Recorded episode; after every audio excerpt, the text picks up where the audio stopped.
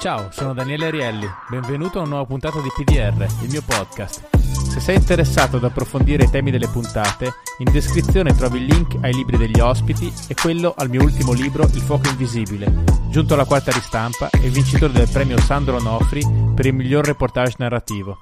Trovi anche il link alla mia newsletter che ti permette di ricevere aggiornamenti sugli eventi, sugli articoli e sulle nuove puntate del podcast.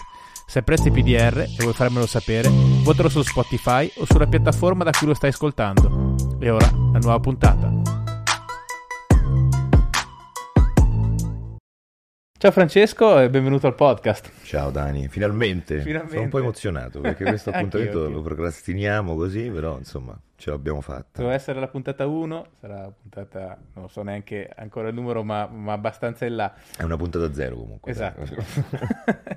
Senti, io non so bene da, da, mm, come cominciare, perché tu sei probabilmente il più grande lavoratore che io conosca. Cioè tu lavori a dei ritmi che di solito sono proprio, non lo so, del, mm, un manager di una multinazionale che deve spostarsi continuamente fra Giappone, Europa, Stati Uniti, Cina. E quindi tu fai film, serie, teatro, audiolibri, eh, fai anche corsi per attori. Ehm, c- cosa ti piace di più? Perché sono depresso, combatto la mia noia e depressione. No, no, è vero. Sì, no, in realtà pensa, e poi la- il paradosso è che io ho sempre la consapevolezza di perdere tempo, capito? Questa è una cosa... Però fa parte del mio, evidentemente. Ci sto lavorando però, no? Ok. Guarda, che mi piace di più? Devo dirti la verità che mi piace molto lavorare con gli attori, sia da attore che condividere con gli altri, no? Questa sorta, mo, passami il termine, direzione attoriale, Sì. perché si scoprono tantissime cose. Poi, insomma, eh, tu, tu sei venuto, hai- hai- ho avuto il piacere di averti spesso ai vari workshop, hai visto, insomma, no? Il lavoro concreto che si fa, perché sai, molto spesso io purtroppo sono cresciuto io ho fatto la Silvio D'Amico all'Accademia d'Arte Drammatica, diciamo come studio primario, poi tanti workshop in giro anche per il mondo. Però la, la cosa che mi rimase impressa a vent'anni, quando sono entrato alla Silvio D'Amico, è che chiunque, qualsiasi docente incontrassimo di recitazione, ci diceva sempre, ragazzi, purtroppo la recitazione non si può insegnare. Cioè la recitazione è un po'... Quindi noi rimanevamo così a vent'anni, diciamo, quindi è un Perché po'... siamo qua? È un po' tra il misticismo e il culo, fatemi capire, cioè, che vuol dire? Cioè, uno... E allora uno pensa che la parola talen- talento significhi appunto questa innata capacità di eh, trovare la via in maniera del tutto naturale, quando no, in realtà poi ho scoperto negli anni che il talento, forse se esiste, si chiama soltanto... È un altro modo per dire forza di volontà, basta, cioè, nel senso almeno nella Mm. Sì, sì, recitazione, eh. No, no, e credo anche nella Sì, scrittura, no? assolutamente. Poi uno può nascere con una predisposizione, sicuramente, però pure la predisposizione, se tu non l'alleni, ti fa rimanere a quel livello. Detto questo, quindi mi sono proprio appassionato del- del- della materia e, e cerco di affrontarla in tutte le possibilità e variabili che si offrono. Mhm. Anche perché lavorare con gli attori poi ti aiuta, a parte a migliorare te stesso anche, no? Sì. Perché comunque l'osservazione, come un po' eh, appunto quando leggi grandi libri, comunque quella cosa lavora dentro di te e, e capisci tante dinamiche di te e capisci come riuscire a parlare dopo ore e ore di difficoltà, perché gli esseri umani sono tutti fortunatamente anche diversi Certo. e quindi come una parola che funziona a te magari non funziona a me e viceversa. Detto questo, che mi piace di più? Mi piace quest- questa- questa- questo mestiere fondamentalmente, quindi mi piace, devo dirti che chiaramente il teatro, almeno il tipo di teatro che faccio io, che è un teatro realistico, chiaramente la figura dell'attore è molto centrale, no? Nel, um, quando nell'audiovisivo l'attore accetta o dovrebbe accettare la, la- la frustrazione di essere un ingranaggio preciso di una grande macchina. Sì. Poi, Però- scusami, scusami, ti dimmi, interrompo, dimmi. ma una cosa che notavo anche vedendo le prove dei tuoi spettacoli, no? È che forse anche a teatro si crea un clima eh, che, cioè, l'azione è molto più continua, no, rispetto al cinema, cioè voi entrate molto più dentro. Eh sì. Io ho avuto questa sensazione dopo aver visto due prove e aver visto che eh, ho mh, assistito appunto alle prove per lo spettacolo de- che hai fatto con Lino Guanciale, Sì. che è l'uomo più mh, crudele, Crudele del mondo. sì. E ho capito che c'è una parte eh, non irrilevante dello spettacolo che voi anche improvvisate. Eh, cioè il testo è chiaro, è tra l'altro è un bel testo, eh, però c'è sempre qualcosa che cambia ogni messa Sì. in scena. E mi è sembrato quasi un parallelo con col mondo dello sport professionistico, nel senso che gli sportivi professionisti eh, introiettano delle, delle mosse, delle tecniche e che poi esprimono liberamente, diciamo, durante le partite eh, nel dialogo con gli avversari e con i compagni, no? Che è un po' Sì, quello che sì, fate voi due, esatto. nel senso che eh, tu fai una cosa e poi lì eh, o chi per lui in quel momento, in quello spettacolo, reagisce e, e- e- e poi andate avanti da là. E, quindi c'è questa dimensione, si vede che c'è un flow a un certo punto, no? Mentre invece Mhm. magari sul set viene continuamente interrotto. eh. Ma guarda, la- mm, diciamo sì, hai ragione, la differenza sostanziale no, tra l'audiovisivo e, e, mm, e il live è che nel live tu nasci e muori tutte le sere praticamente, quindi fai tutto il percorso, invece l'attore nell'audiovisivo è obbligato per motivi eh, concreti e produttivi a mm, lavorare in maniera frammentaria, no? Quindi, appunto, perché va a location, vabbè, questa Certo. è una banalità, nel senso se dobbiamo girare in un ambiente, inizio, in mezzo, infine, giri tutto, Sì, sì. consumi quell'ambiente e poi sposti ambiente. Quindi diciamo c'è una diversa preparazione perché tu attore devi sapere perfettamente a che punto eh, sei in quel tratto di storia eh, da un punto di vista psicologico e emotivo, no? E Certo. devi, devi riprodurre quello. Quindi ri- richiede anche una preparazione fuori scena per entrare a caldo, diciamo, si dice così, nella, nella scena. Invece il teatro ti dà la possibilità di mm, ripercorrere sempre tutto il percorso. E questo che significa? Che se tu applichi, soprattutto nel realismo, eh, Sì. se tu applichi un'indagine come credo che si dovrebbe fare, cioè, emoti- cioè umana rispetto alla ricerca dell'umanità, perché io non credo che, o comunque io prima di essere un attore sono uno spettatore, no? Quindi io cerco di riprodurre e di fare ciò che mi piace vedere Certo. e fruire. E a me piace vedere esseri viventi, non mi piace vedere bravi attori, capito? Certo. Non, non mi interessa vedere quella cosa, Certo. cioè, mi, mi annoio dopo 35 secondi. Se la pretesa è realistica, eh, perché Certo. poi per esempio ho visto il Cirque du Soleil ed Certo. è meraviglioso, no? Però perché lì c'è una coerenza, anche lì paradossalmente c'è un- una narrazione, codice. c'è un codice, una narrazione, semplicemente sposti eh, eh, il focus eh, performante. Però nell'indagine umana, eh, l'indagine umana non c'ha mai fondo e non c'è mai fine. E questo è molto frustrante da una parte, però dall'altra mi ricordo Valerio Binasco che per me è stato un incontro fondamentale a livello, diciamo, recitativo. ed è stato un incontro anche molto difficile perché eh, Valerio mh, è una persona molto esigente, un grande maestro, ma anche eh, si barcamena, diciamo, tra la violenza psicologica. Ricordi, una sera mi apre un ricordo, cioè mi, mi mise proprio nella condizione mon- mentale di dire tu devi dare la dignità dell'umanità che devi rappresentare, perché altrimenti hai fallito. Mhm. Poi questo è un lavoro anche di autoviolenza sicuramente, perché, perché molto spesso, sai, l'essere umano per sopravvivere tutti i vari traumi li, li mette nel cassettino, chiude la chiave, la Certo. chiave la lancia nell'oblio no? Certo. dell'inconscio. Invece tu attore, poi se vuoi nella vita, se particolarmente stai male, ri- riapri questi cassetti da frutti, ma anche, come, dire, come diceva Rino Gaetano, no? mio fratello è figlio unico, pure se non ha letto Freud, puoi vivere Certo. cent'anni, cioè per carità anche quello. L'attore deve andare a come dire, ritrovare in sé tutte quelle ferite, Mm. perché quella è la benzina, no, della sua Sì. umanità. E, e la cosa incredibile, è per quello servono tante prove, ed è per quello anche che la- l'andata in scena è una prova anch'essa, no? Certo. Solo la differenza è c'è qualcuno che ti guarda, Sì, che non è chiaro. solo il regista, ma il pubblico. E come Pe- cambia, scusa, da quel punto di vista? Cioè, rispetto alla prova, no? Dove c'è anche l'in- l'intimità della, della Guarda, compagnia. in, in una condizione, sai, c'è un, un grande, un grande, secondo me, anche un'eredità mh, attoriale italiana, culturale mh, molto confusa, perché noi veniamo da un'eredità istrionica, Mhm. cioè quindi noi veniamo dal- da una competizione che non riguarda soltanto riuscire a prendere un ruolo, che è quello perché chiaramente è un lavoro competitivo il Certo. nostro, no? Ma anche una competizione scenica, cioè dove io ti devo dimostrare che sono il più bravo di tutti, Sì. no? Che sicuramente ha funzionato in un determinato periodo storico, però oggi credo che sia abbastanza anacronistica questa cosa, perché eh, siamo in un mondo globale, perché fortunatamente possiamo fruire tutto quello che succede a milioni di chilometri di distanza, quindi- Certo. e credo però che alla fine la verità dell'umanità sia comunque un fil rouge costante, no? Ma mm-hmm. da quando esiste l'essere vivente, insomma, mm-hmm. fondamentalmente. Anche banalità, lo capisco, però la, la, mm, tu hai ansia del pubblico se entri in una dinamica performativa. Ok. Perché sposti il tuo focus, cioè il tuo obiettivo non diventa più qual è l'obiettivo della scena e qual è l'obiettivo dello spettacolo o del film, quello che vuoi, mm-hmm. ma il tuo obiettivo è devo dimostrare che, il mio valore. Mm-hmm. Questa cosa è chiaro che diventa un'ansia di prestazione infinita sì. e ti mette in una condizione distaccata rispetto a quello che succede veramente in scena. Quindi non sei più nel qui e ora canalizzato col tuo partner o i tuoi partner, sì. ma stai sempre con un occhio allo specchio che è il pubblico. Certo. E questa cosa è fallimentare, completamente.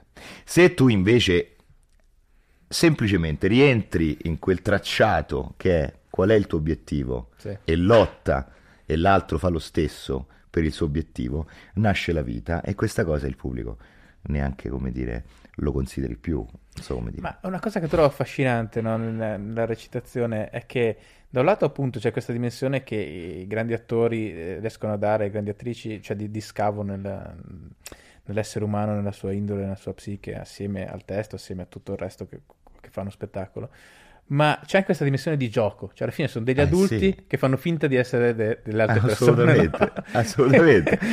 Beh sì, come quando eri bambino e giocavi, che ne so, sì. a guardia e ladri, nascondino, tu certo. in quel momento no, la, il tuo ingaggio di gioco era di vita o di morte, no? È sì, lo, stesso, lo, stesso, discorso, sì sì. Eh, ma come quando giochi, fai, che ne so, per hobby, giochi a calcetto e te, in quella partita per te è, è fondamentale. Ma solo, come dire, qualcuno disse, credo fosse Edoardo noi facciamo seriamente finta. Cioè, però è vero, è vero, perché è l'unico modo che hai per, per divertirti alla fine e quindi coinvolgere chi ti sta guardando.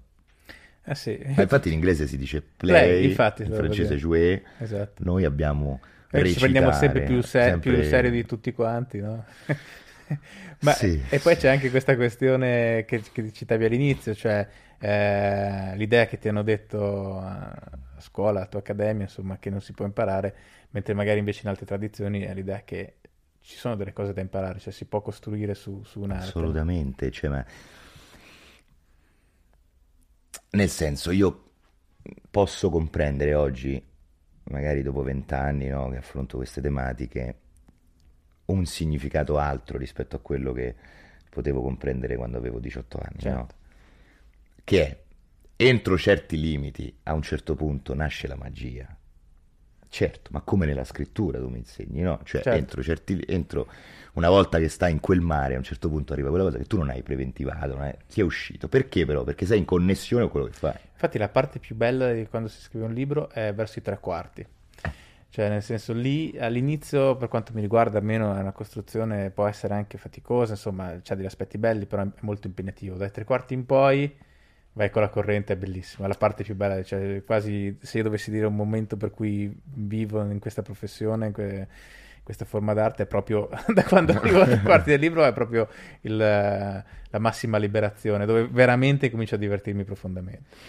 Eh, ma eh, appunto, quindi diciamo che i tuoi tre quarti del libro sono magari, eh, che ne so, il mio quindicesimo giorno di prove certo. o ventesimo giorno e poi pensa c'è un'intervista al Pacino molto bella in cui diceva a un certo punto che lui stava facendo Riccardo III in scena a teatro e c'era questa scena verso il finale dove lui non si sentiva Riccardo III cioè lui in tutto questo cazzo di spettacolo ci aveva tutto, aveva mm. provato, ma quella scena proprio si sentiva in imbarazzo perché non aveva fuoco.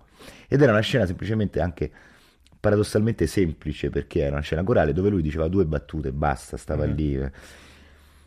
E lui racconta che a un certo punto, alla 116esima replica, non sa per quale motivo, entra in scena e lo sguardo degli altri lo vede come Riccardo e lui dice, ma che cazzo è successo?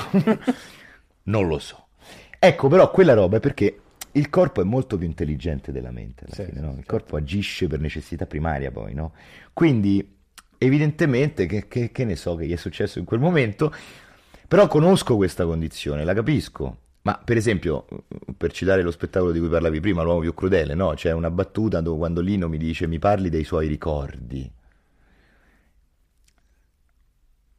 sai, ricordi, quando tu sei veramente in ascolto, ti può, ti può aprire dei mondi interiori, no? Dei tuoi ricordi. È chiaro che Certo. lui, se sta veramente facendo il suo, come Lino fa, parla veramente a Francesco, no? Sì. E mette in gioco Lino, non Lino Guanciale, Lino Lino. Certo. Lino-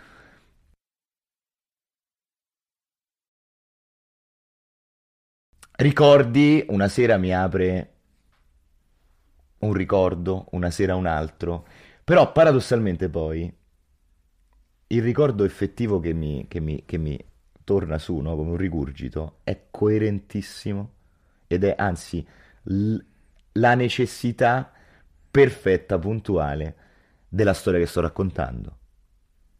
E quello perché? Perché evidentemente navigando tantissimo in quelle tematiche, in quelle cose, agendo proprio, sudando proprio, a un certo punto il corpo ti indirizza verso quella cosa lì. Certo, diciamo tutto- tutta la situazione eh, cospira perché emerga qualcosa che risuona con quello che stai E facendo. quindi credo che questo, almeno se- perché sono sempre un romantico ottimista, diciamo, se dovessi trovare una parvenza di un significato positivo di questo insegnamento, mi piace metterlo in questo cassetto, no? Nel, nel fatto che sì, a un certo punto ti... Ma come lo sportivo che dicevi prima, no? Certo. Cioè, la- l'agonista quante, quante ore sta ad allenarsi da quando è nato praticamente, Sì. da quando ha deciso di investire consapevolmente o meno in quella disciplina, a un certo punto arriva il momento del match e si è preparato mille strategie, poi però c'è l'avversario, no? Certo. Che tu non puoi prevedere, poi...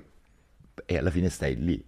E quello... eh, che Ma eh, poi tra l'altro nello sport professionistico è proprio, cioè, per dire, no, nella pallacanestro uno può essere molto bravo a tirare da tre e giocare in Serie C, no? Eh, quello che fa la differenza fra i professionisti e poi i campioni e i grandi campioni è la rapidità di esecuzione, no? Cioè, nel senso, i fondamentali tutti i giocatori di uno sport professionistico li posseggono, però la velocità di reazione e di applicare quel fondamentale in quella situazione, con dall'altra parte della gente del tuo livello, no? È quello che fa veramente il professionista. Quindi anche, e questo cosa significa però, e, spesso- e penso che valga anche per forme d'arte, averle introiettate talmente tanto che diventano una tua seconda identità. E quindi senza bisogno di pensare, oh, adesso farò questa cosa, la stai fa- già facendo. Esattamente, no, non- no, agisci infatti, Sì. agisci. Sì, sì. Ma perché in quel momento esatto tu ri- recuperi paradossalmente il tuo essere animale, no? Cioè essere animale che vive l'istante, il momento. Cioè, ma come i grandi motociclisti, io sono appassionato di motociclismo, vedo, vado in moto, ma sono chiaramente un amatore, cioè non, sem- non sono un pilota, Un però... amatore professionista, però. Un amatore professionista. Ok. Come disse Sartoretti, una fortissima pippa. Cioè, e vedi in gara succedono delle cose che tu dici, ma come, come ha fatto a fare questa cosa? Ma non c'è un pensiero razionale Certo. o logico, c'è un istinto di Certo. consapevolezza del mezzo. Sì, sì, chiaramente. È quello, è, è così. Però io poi ti ho visto anche in azione con i ragazzi e le ragazze a cui insegni e la cosa che mi ha colpito molto è che magari cominciano a fare una scena che tu gli hai dato e insomma la scena ha dei problemi, poi tu gli dici veramente due o tre cose e la volta dopo la fanno molto molto meglio. E io non capisco come sia possibile, nel senso che io ascoltando quelle due o tre cose, probabilmente non essendo un attore, eh, cioè però tu gliele dici proprio non solo giuste, ma c'è, c'è qualcosa, nel senso che è una capacità di, di dare quegli insegnamenti giusti e a fuoco e poi soprattutto nella vostra lingua, nel vostro mondo Eh, degli sì, attori. sì, no? quello- quello- E, e- e- però come fai a cogliere così in fretta, capito, cosa non gira e soprattutto come fai a motivarli a- ad andare nella giusta direzione? Perché quello anche è impressionante. Ma guarda, lì io credo perché il problema no, e torniamo a bomba, cioè torniamo al fatto che la recitazione non si può insegnare. Una cazzata, non Mm. è vero. Però prima di parlare di metodi, prima di parlare di Strasberg, Stanislaschi, eh, Grotowski, eh, quello che vuoi, ok? Mm. C'è la base fondamentale. Cioè la base fondamentale è qui e ora, ascolto con l'altro, esiste Daniele, non esiste un'altra, per- c'è Daniele vicino a me. Certo. Cosa voglio da Daniele in questa scena e come lavoro affinché lo possa ottenere. Basta, questo è concreto, è comprensibile, Sì. è riproducibile. Perché? Perché tu lo fai tutti i giorni della tua vita. Cioè, vado a un bar, voglio il caffè, chiedo il caffè. Non mi preoccupo di come dirò per favore mi faccia un caffè. No, mi occupo, quindi non mi preoccupo, Sì, sì. mi occupo di chiedere il caffè. Prima di... Questa diciamo è la base della pizza, mo, in- in- proprio in soldoni. Mm. Dopo che hai fatto la base, possiamo parlare di interpretazione, possiamo cominciare a costruire la margherita, la, la- la capricciosa, quello che- in base a quello che serve, no? Certo. Ma molto spesso queste cose non si dicono e io rimango perplesso perché al di là di vari workshop che faccio con ragazzi, ragazze, eh, ma anche adulti, insomma, gente grande che si affaccia magari in maniera, come dire, amatoriale, no, a questo lavoro ed è curioso e quindi persone molto spesso che non hanno esperienze, questa cosa è, è- è manchevole e carente anche in scuole istituzionali e non, Mhm. dove io vado a eh, conoscere queste persone, a condividere con loro di terzo anno, quindi vuol dire da lì a breve pronte teoricamente Sì. per un mercato, Mhm. e tu li vedi lavorare e vedi che non si guardano, non si parlano, cantano. Cioè sono tutti in una dinamica performante. Poi tu dici quelle due o tre stronzate che non è niente di... cioè, Eh, però bisogna E dirle, bisogna saperlo dire. quindi vuol dire che il problema non è dei ragazzi, il problema è di chi gli insegna. Mhm. Ribadisco, io faccio un percorso realistico, no? No, ma chiaro. Però credo anche che un'istituzione eh, accademica eh, un'istituzione non accademica, insomma, ma mille scuole che poi spuntano come funghi, no? Le scuole di recitazione, credo che debbano avere il dovere di considerare prima di tutto in che momento storico stanno vivendo questi ragazzi e in che mercato si affacciano. Prima di parlare ancora di, ehm, come dire, correnti artistiche. Mhm. Cioè la base va da data. Cioè è come se tu vai a scuola di pittura e non ti insegnano l'utilizzo dei colori. Cioè, poi uno sceglie, ma l'utilizzo dei colori è sacrosanto, perché sennò tu non puoi prendere il pennello in mano. Certo. Poi si sceglie che tipologia di medico uno voglia diventare, ma se tu il bisturi non l'hai mai preso in mano e non sai come si usa, e pensi che si usa come il coltello per tagliare la bistecca, Certo. non puoi fare il medico. Cioè, non so Chiaro, come- chiaro, assolutamente. Però è impressionante perché sai, anche tutti i registi ti dicono, ma non ti preoccupare, poi eh, ci penso io, funzioneranno quando, quando parlano di come possono fare una scena con un determinato attore, eccetera. Però tu pensi, questi sono attori professionisti, quindi ha senso. Però quando vedi, come, come ho visto con te appunto, questi ragazzi e ragazze stavano imparando, e come veramente con, con, eh, relativamente poco, ma quel poco giusto, cambia tutto tantissimo in un attimo, è impressionante, cioè veramente diventano presenti a se stessi, entrano nella, nella storia è, è proprio guardandolo ti colpisce molto di più, cioè nel senso la scena prima ti annoiava ed sono le stesse battute, la stessa messa in scena, eccetera. La scena dopo vuoi sapere come va a finire e magari l'hai appena, fini- l'hai appena vista, quindi sai già come va a finire. sai, ma lo Però capisco che qua- quando, quando dentro, quando senti che lo stanno, che lo stanno vivendo, diventa all'improvviso interessante. Sì, ma perché guarda, è come io non so se per te eh, è uguale. Io eh, soffrivo tantissimo, magari quando io poi mi diletto ogni tanto a scrivere, ma nulla di però, però Certo. quando c'è un foglio bianco, paradossalmente tu potresti scrivere tutto, no? Perché sei. Ma non hai un tema. Almeno io. Mhm. Oddio, posso scrivere talmente tanto che non so dove cazzo partire. Se tu invece hai un tema, tu parti dal tema, Sì, sì. no? Esercizio, quello che ti pare, no? Così è uguale, cioè, se, se tu non dai, come dire, le regole basilari del campo da gioco, cioè se tu in uno, nel basket non mi dici Sì, che sì. la palla va messa nel canestro, ma fai, io che cazzo faccio? Cioè, è chiaro che diventa quindi tutto, come dire, smetto di stare Certo. lì, sto solo chiuso dentro di me e vado in un'ansia infinita. Cioè, E invece se tu mi dici la palla va nel canestro, tira. Prima ne- devi, tira- devi imparare a tirare. Poi c'hai un avversario, stress del personaggio, no? L'avversario ti impedisce di arrivare a canestro. Occupati di fare canestro. Non ti preoccupare di far vedere all'avversario quanto sei migliore di lui. Ti devi occupare di fare canestro. Certo. Cioè, se queste cose che sembrano elementari, No, no, ma, ma che poi certo. sono elementari, ma non vengono mai insegnate, è chiaro che poi allora si rientra, poi c'è chi per miracolo Mhm. o per predisposizione o perché ha un altro tipo di sensibilità o perché ha fatto degli incontri precedentemente, questa cosa la fa distinto. Senti, eh, il tuo personaggio, primo personaggio più famoso è stato quello libanese romanzo criminale. Sì. Poi hai fatto anche dei, dei podcast sui, sui, classici che si chiamano Dedicato ai, ai cattivi. cattivi E eh, diciamo, soprattutto nella prima fase della tua carriera hai spesso interpretato il ruolo di, di, di un cattivo, no? E, e, in Italia c'è una tradizione eh, che tende, diciamo, a problematizzare questa cosa e dire ah, ma poi scatta un fenomeno imitativo, non bisogna mitizzare i cattivi, eccetera, eccetera. Io stavo riflettendo uh, su questa cosa di recente perché andando avanti con l'età i cattivi mi interessano un po' di meno di quando ero più giovane, no? E penso che però sia sano che ai ragazzi e alle ragazze interessi eh, anche eh, interessino molto i personaggi negativi, perché in un certo senso è un modo per esorcizzarli, cioè fa parte della crescita.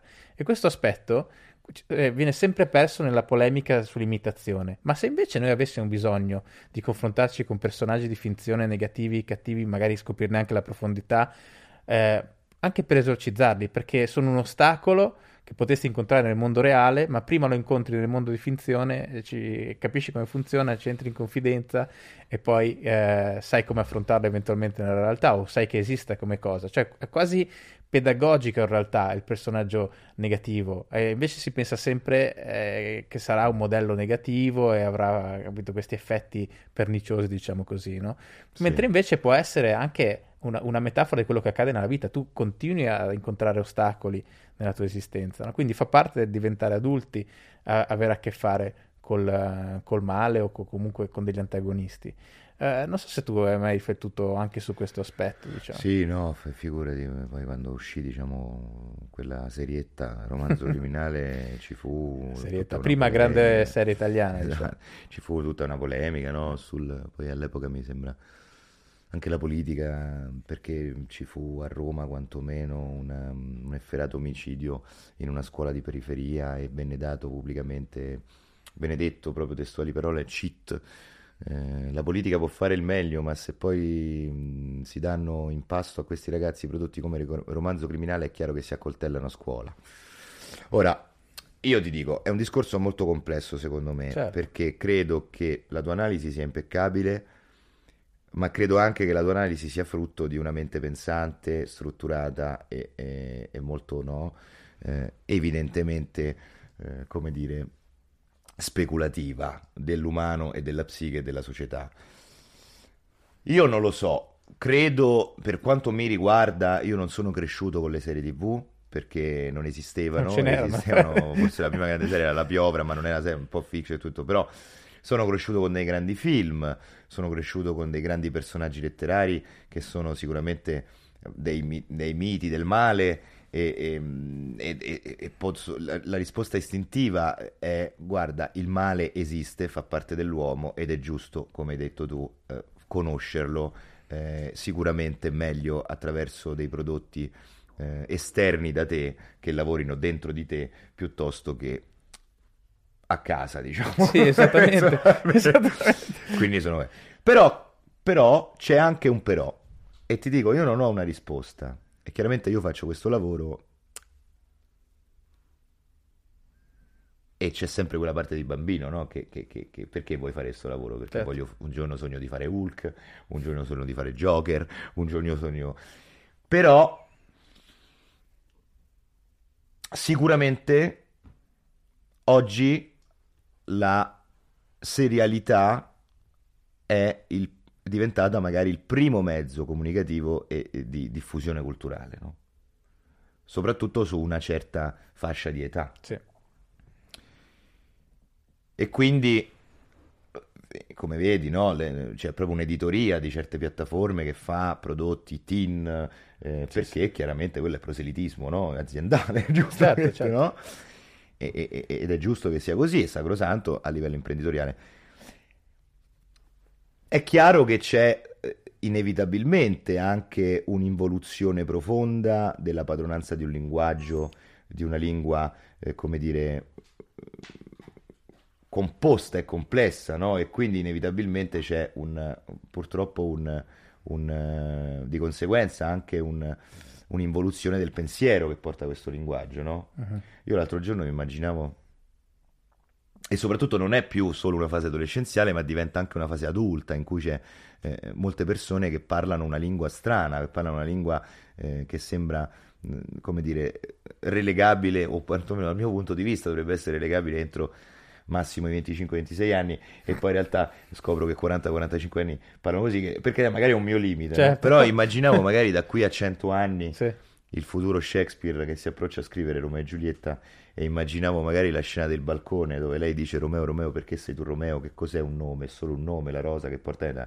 E io immaginavo a Roma questa scena invece a Verona, questa Giuliettina uh, bellissima, 14enne, innamorata che sospira e fa Oh zi, perché sei tu zi? Che cos'è zi in fondo? È greve, è solo uno zi, capito? Questa cosa che adesso è chiaramente... Io mi ci incastravo, no? A pensare Certo. a questa cosa. È chiaramente no, una provocazione, però credo che ci sia, ma non dipende solo dalle serie TV, dipende anche da dei punti di riferimento ormai eh, di, di- di- di divulgazione culturale che eh, sicuramente veicolano in maniera onesta e profonda, eh, legittima, le loro consapevolezze, no? Mhm. E inconsapevolezze.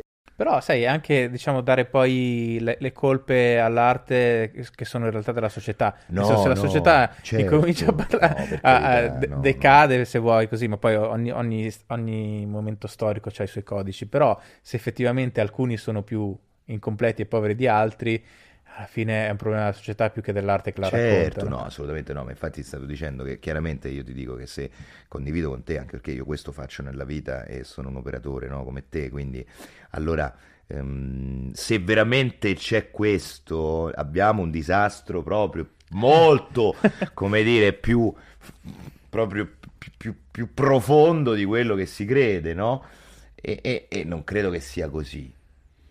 Credo che l'essere umano si nutra anche di moda, credo Certo. che l'essere umano si nutra anche di, eh, sen- di- di bisogno di appartenenza e quindi su larga scala c'è, c'è sempre questo, no? Mhm. Poi questo con i social network è diventato ancora di più, no? Palpabile, no? Questa cosa, quindi... Sì, io non infatti forse eh. per, per i più giovani eh, non è neanche più la serialità la prima forma di espressione, ma proprio TikTok o diciamo comunque i social, no? C'è addirittura uno step ulteriore, eh, forse Sì, però io credo che, ancora. guarda, io penso però che ci sia pure un, un- un- un difetto alle volte, se vuoi, no? Nelle serie, no? Cioè, perché molto spesso si hanno delle pretese di realtà, Mhm. però paradossalmente non si rispecchiano delle regole di realtà in quelle cose. Cioè, mi spiego, cerco di spiegare. Mo senza fare nomi, eh. Però, se tu racconti, ehm, che so, una, mm, una situazione ehm, sociale anche più o meno riconosciuta, come può essere un riformatorio, no? Quindi un, un, diciamo, un percorso di riabi- riabilitativo adolescenziale, no? Pre- prema- di premaggiore età, e c'è, che ne so, il capo della polizia che sta là dentro, Mhm. che eh, è un buono, un eroe perché cerca di, eh, come dire, aiutare questi ragazzi, però da- a destra e a sinistra li prende a schiaffi dalla mattina alla sera come segno educativo Mm. e quel messaggio non eh, passa come lui che sta facendo qualcosa che non va fatta Mm. perché poi l'operatore culturale che sta veramente dentro a quella Mm. cosa non che lui da un punto di vista seriale non possa prendere a schiaffi tutti i detenuti però che questa cosa poi non venga mai sottolineata del fatto che è un po' border diciamo questa giurisdizione Ok,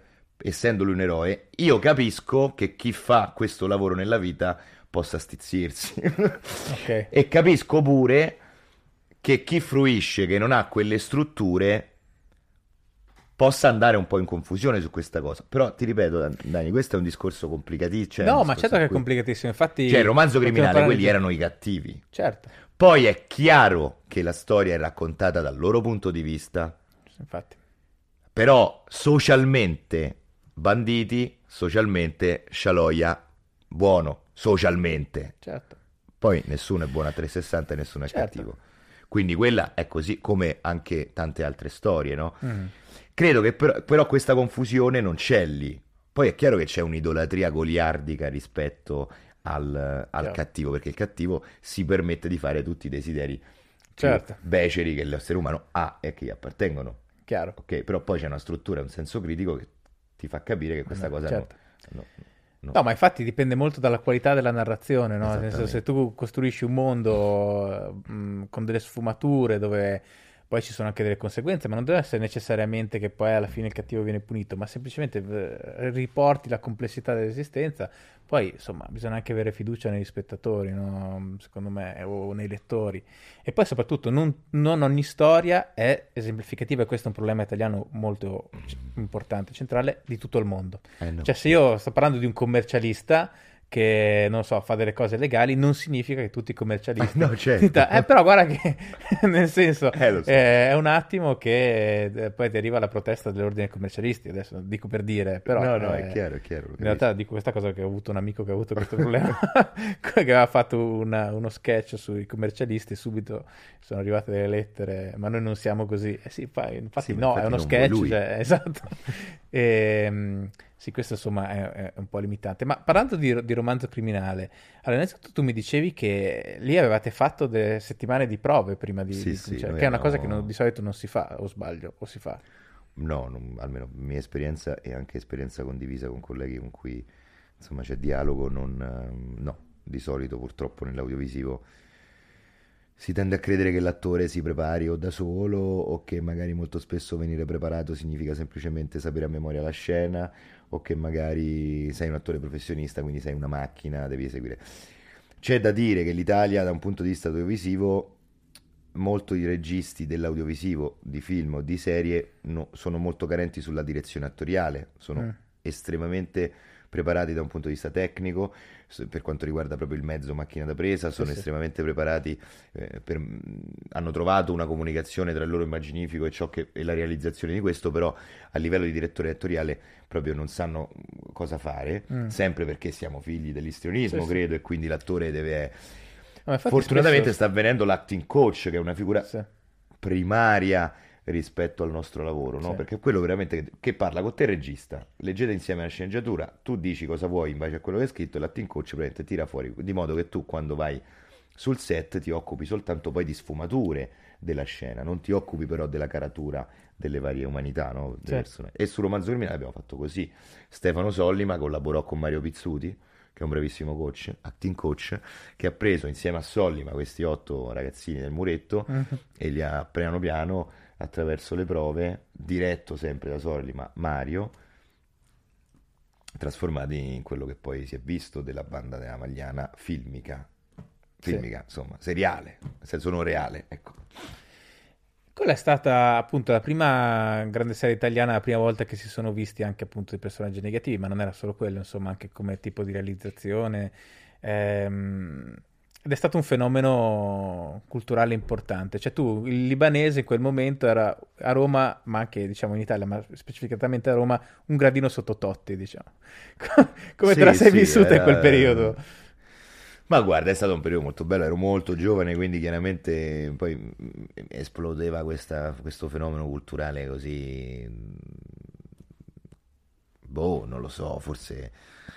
eh, Cioè, proprio quasi un'idolatria generale, no? Goliardia, tutto. Mi- molto spesso identificavo questo personaggio con l'ottavo re di Roma, eh, oppure no, non è di Roma, poi c'è Totti, poi si capisce, poi...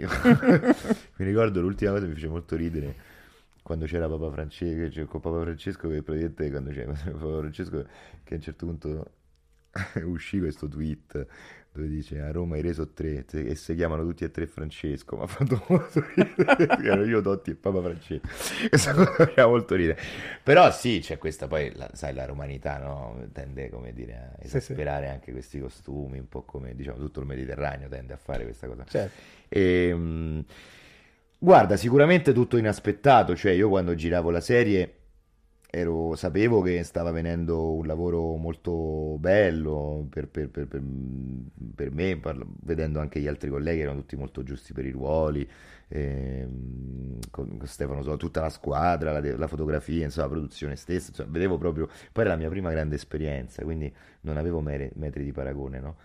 Ehm, però da lì a che eh, sarebbe diventata quello spartiacque, no? Da- da- tra fiction e serie, no, non ne avevo la minima idea, ma poi avevo 23 anni, ero appena uscito dall'accademia, avevo fatto due anni di tournée dove dicevo praticamente ah! e stavo zitto tre ore in scena, quindi non sapevo proprio...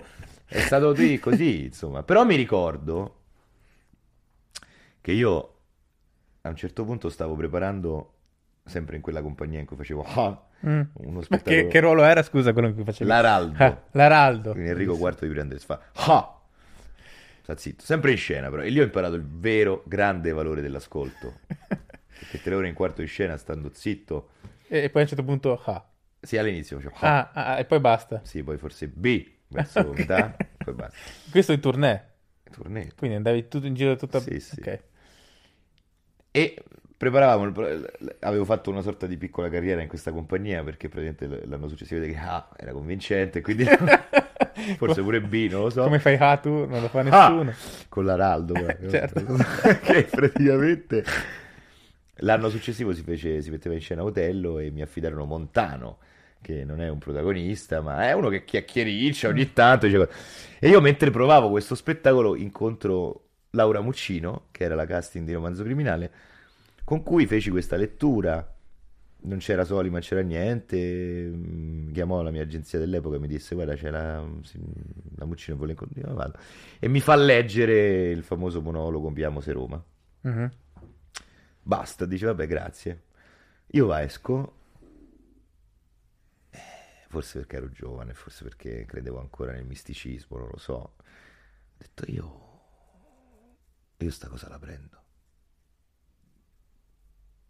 Quindi vado alle prove e dico, non posso fare la tournée perché mi hanno preso per una serie. Da lì ho fatto sette provini in quattro mesi, eh. Brother, io la... ho già detto, perché se dici sto a fare prove, dico, senti, fai il ruolo, no, per cazzo, giustamente, poi trova il sostituto. poi. E devo dire che lì, all'epoca il regista fu molto, che era pure il primo attore, fu molto comprensivo, mi disse, ma figurati, vai, vai, vai. E io quindi di- rinunciai a questo spettacolo e, e poi da lì appunto sette provini in cui conobbi Solimo, Vinicio, Alessandro, Roia, Sartoretti, Riccardo, tutti praticamente ai provini ci siamo conosciuti, Mauro Meconi, Edoardo Pesce, Lorenzo Renzi, tutta la banda, insomma, pure Marco Bocci incontrai dopo il primo provino, diciamo dopo l'incontro incontrai Marco e, e stavamo al semaforo con i motorini tutti e due e io gli faccio ma com'è andata lui? Boh, te? Boh.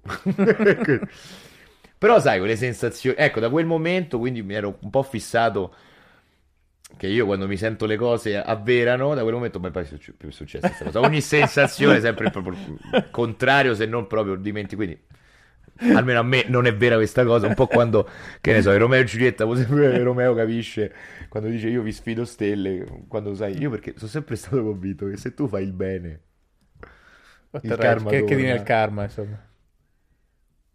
E non è detto che sia così, purtroppo, cioè sempre un po', un po' come Romeo quando... Però può essere utile pensarlo. Sì, no, soprattutto fa sta bene, fa sta bene che fate il bene, insomma, vivi meglio, ecco. Sì, sì, sì. In maniera anche cinica, però. È così. Un po' come Romeo quando arriva a Baldassare che vede Giulietta morta che non sa del piano del veleno. Dice Giulietta è morta e Romeo dice io vi sfido stelle. Ecco, lì Binasco mi dice qui Romeo capisce che non c'è limite al peggio. Senti, a proposito di classici, appunto, hai, hai fatto poi dedicati ai cattivi, ma eh, sono molto importanti per te, diciamo, i, i- i classici, perché? Ma guarda, eh, sicuramente perché leggendoli, approfondendoli, studiandoli, insomma, diciamo pure per motivi pratici di lavoro, come allenamento, se non altro, anche combattono fortemente il pregiudizio, che è una cosa eh, che è una tematica che mi, pre- mi crea molta sofferenza e cerco nella vita di, però purtroppo non credo ci riesco sempre, però diciamo di, di non, di non cadere nella malattia del pregiudizio verso gli altri, no? Mm. Perché ne ho pagato le spese fortemente, perché eh, ne pago forse tutte le spese. Ehm, Nello specifico dici perché, perché era rimasta legata così tanto l'immagine. Sì, sì, io mi ricordo una volta dopo Romanzo Criminale uscì, poi ribadisco ero giovane, ma questo che vuol dire? Vuol dire, cioè è sostanziale però nella piccola avventura di breve storia triste di Franceschino, cioè quando tu sei giovane non sei un uomo, un essere strutturato, no? Cioè, ammesso e concesso che uno lo sia mai, però non hai delle difese, cioè tu immagina dal nulla fai un ruolo no 26, 1. Punto. L'ottavo re di Roma. Cioè, addirittura l'altro legittimo re di Roma.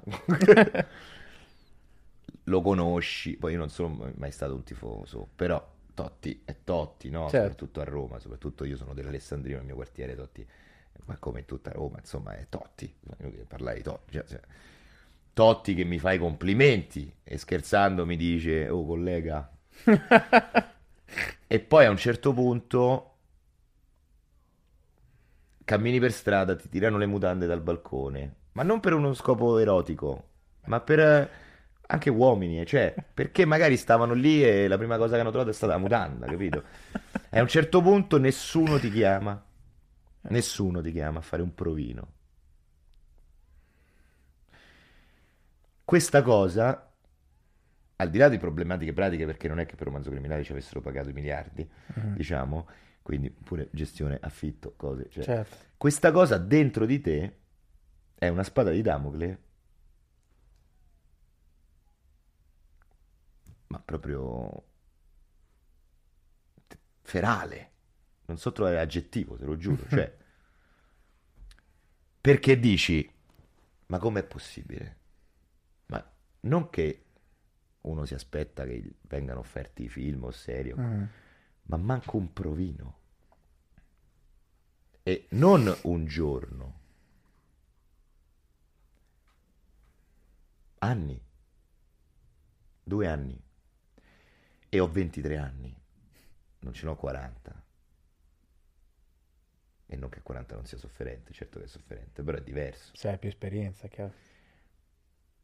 Quindi io finisco in un oblio di depressione sicuramente, che all'epoca magari manco so definirla, finisco in un oblio di solitudine, finisco in un oblio di incomprensione, no? E il teatro mi salva la vita, cioè la vita, mi salva la vita attoriale, mi salva mh, forse anche la vita stessa, intendo non, non- non che avessi tendenze suicide all'epoca per carità, però però, perché Massimiliano Farau, che fu insegnante alla Silvio D'Amico, un giorno casualmente lo incontro al supermercato al banco del- dei- dei- degli affettati e io mi ricordo che stavo comprando un, un arrosto di tacchino e lui mi dice, ma tu teatro ormai non la farai più. Io siccome mi vergognavo di dire che avevo tutto il tempo del mondo, dico, ma dipende. E lui mi fa leggere Killer Joe, che poi facemmo al vascello, e da due settimane in cui saremmo dovuti stare, c'era talmente tanta richiesta che siamo stati tre mesi. Allora lì capisco che il libanese tira al teatro. E la dico, vaffanculo, a sto punto mi alleno, non mi deprimo, mi pago affitto. E da lì. È un po' come... E viceversa, aspetta, ricapita, anni dopo, faccio il cacciatore, vinco la Palma, da- da- la Palma d'Oro a Cannes, come Sì. prima edizione del Festival di Cannes di serie. Io vinco la Palma d'Oro, non mi si incula nessuno. Ma nessuno, da niente. Boh, sembra, io queste cose dici, ma le dici, non le dici, perché poi sembra che sempre... che No, io non, non sto chiedendo un cazzo a nessuno, sto dicendo soltanto i fatti, cioè, non... E allora io dico, no? Uno dice, poi per carità non c'avevo più 23 anni, eh, comunque diciamo, ma uno che deve fare? A un certo punto. No, perché poi il problema, diciamo, facendo gli artisti, no, è che appunto c'è tutto quello di cui abbiamo discusso all'inizio, c'è la necessità di trovare delle cose che risuonino con te perché vengano bene, perché abbiano senso, perché poi possano piacere alle persone, ma in primis anche a te stesso che le fai e che devi poi guardarti allo specchio e essere contento di averle fatte, no? È anche un percorso non solo professionale, eh, ma anche di vita.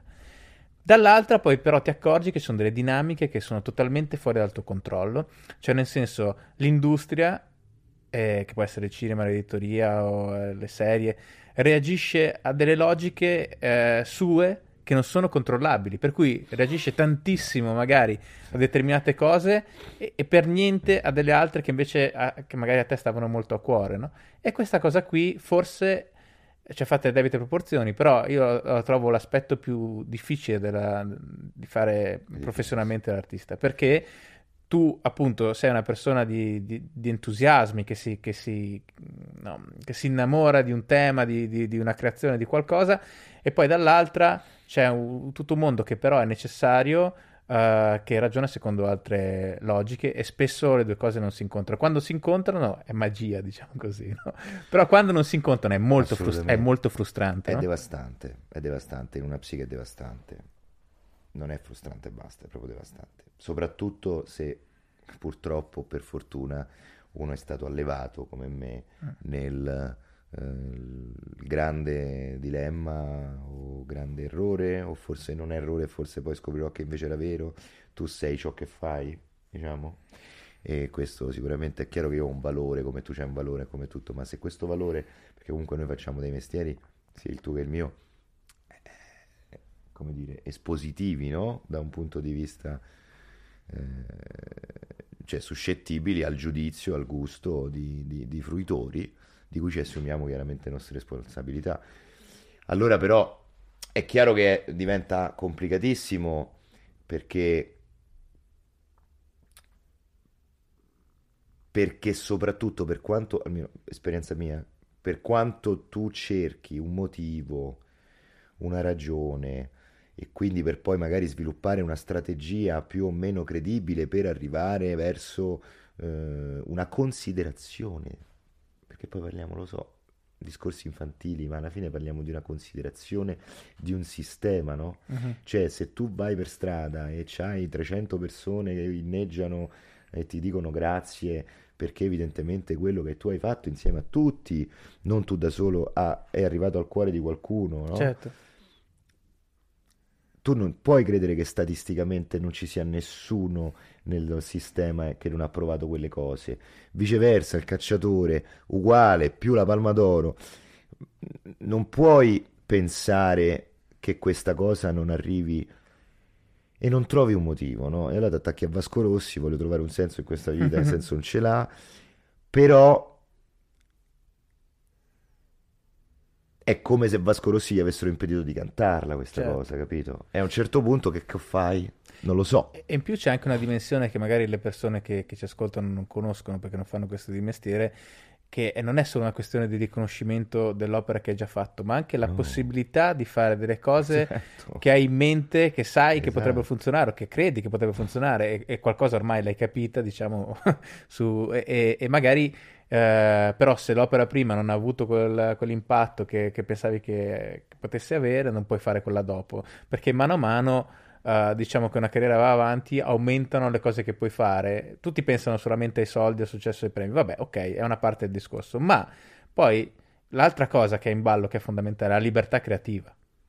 Cioè, nel senso che quando tu, cioè per dire, io faccio sempre questo esempio, c'è questa serie incredibile, non so se hai mai vista sui Romanov, come no? Eh, cioè... La serie pazzesca. E quella serie la poteva fare solo eh, lo scrittore che aveva, lo sceneggiatore che aveva appena fatto Mad Men, perché è una se- serie totalmente folle, nel senso che è molto bella, mi è piaciuta molto, ma sono 10 puntate, 8 puntate, sì, quanto sì. sono, su delle persone che in qualche maniera sono correlate alla famiglia Romanov, che era la famiglia, insomma, dello zar, prima della rivoluzione in Russia, no? Che è un pitch assurdo che nessun, nessun no. broadcaster prenderebbe mai, però se vieni da un successo come quello la puoi fare, ed è una bella serie.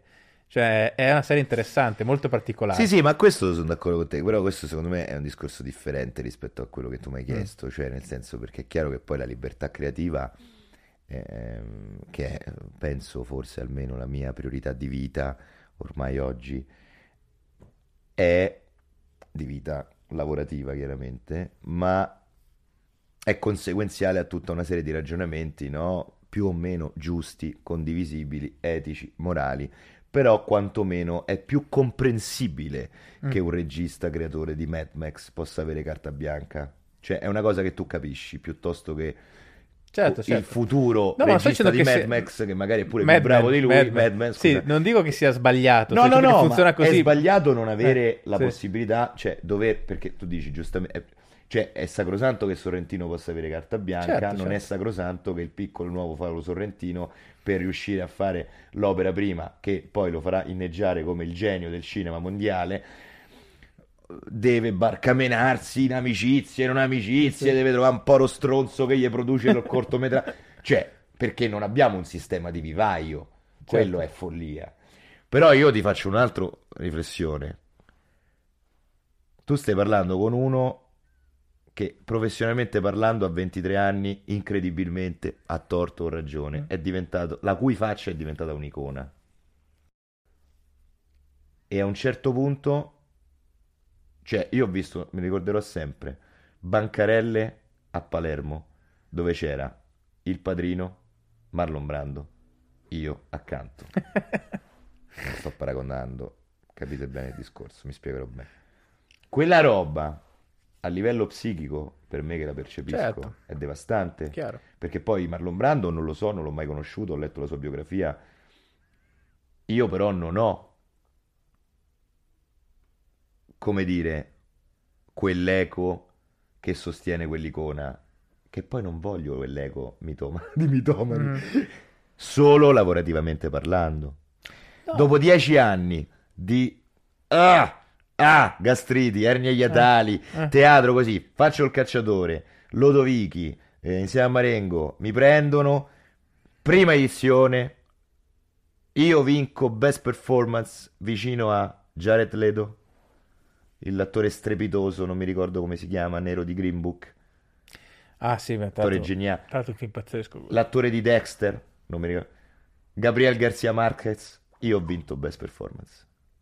E quella sera tutti loro Scusami, Gabriele Garcia Marquez è lo scrittore. No, scusa, eh, mi, sbaglio sempre il nome dello scrittore dell'attore. Eh, Diario di motocicletta, come si chiama lui? eh, no, io sai che... Vabbè, un attore strepitoso, sudamericano, bellissimo. Tutti loro, che per me sono top level, serata degli Oscar, Holly- mi fanno congratulations. E parlo con loro. Torno in Italia, non mi se incura nessuno. Ma non mi chiama manco Telenove a dire, oh, hai vinto la Palma d'Oro? Allora mi dico, Tra l'altro, scusami, eh, anche quella serie era innovativa perché è stata, come Romanzo Criminale è stata la prima grande serie italiana, quella è stata forse la prima volta che la Rai ha fatto un prodotto di, di un certo tipo che andava verso la serialità più contemporanea, no? più, diciamo, che fanno in altri paesi.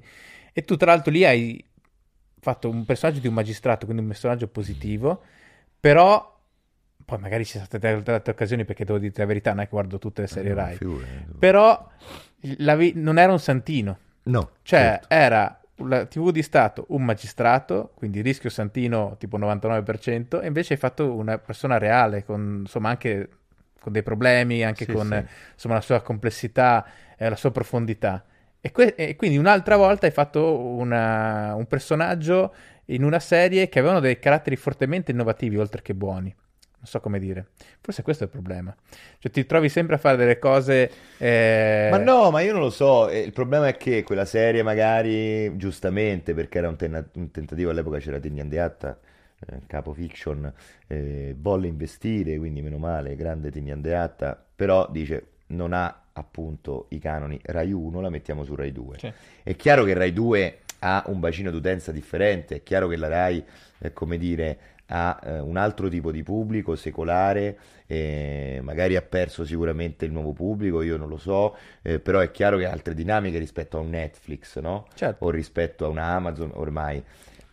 Però il fatto del premio dà, come dire, la dignità a tutta la serie, Sì, l'autorevolezza a tutta le serie, che poi infatti su Amazon è andata benissimo dopo. È chiaro che non parliamo di un fenomeno culturale come romanzo criminale, perché il cacciatore Certo. non andò come romanzo criminale. Però, eh, no, basta, cioè, c'è poco però. Cioè, quindi è chiaro che eh, io non credo sia quello. Io credo, è chiaro che poi, perché poi uno si mette sempre in discussione, no? Eh, io lo so di Certo. avere una fisicità particolare, lo so di avere una faccia particolare, non è che penso di essere, eh, come dire, eh, il volto forse più rassicurante del mondo e non è che penso, soprattutto in video, cioè nel teatro questa cosa non mi crea problemi chiaramente, Sì. no? Perché il primo piano c'è almeno a 10 metri. Io so di avere un volto particolare, ma non credo di essere l'unico attore italiano che ha un volto particolare e non credo di essere, non parliamo di mondo perché il mondo ha altre dinamiche. Però fan- francamente, detto ciò, io non lo so il motivo. Malgestione aziendale degli agenti vari che ho incontrato? Può essere. Uffici stampa? Può essere. Me per primo? Può essere. Io posso Però te solo lo chiedi, no? me. Stai, fai- uno rischia Però per dire al di pregiudizio, consumarsi, no? Mi ricordo, ecco perché siamo partiti là. Ah. Io vado in moto, no? Mhm. Una sera con la moto, avevo il giacchetto di pelle, arrivo in questo locale e incontro questo sceneggiatore Che mi dice? Però uno vorrebbe pure pensarti per altri ruoli, ma se vai in giro con la moto e col giacchetto di pelle, ma che devo fare? ecco, per me, una persona che, ris- che dice una cosa del genere, tra l'altro non chiesta, che fa lo sceneggiatore dovrebbe essere radiato dalla professione di scrittura. Radiato, completamente. Ma proprio radiato. Sicuramente è un discorso personale, sì. Ma radiato, perché vuol dire che tu hai la fantasia di un ottuso...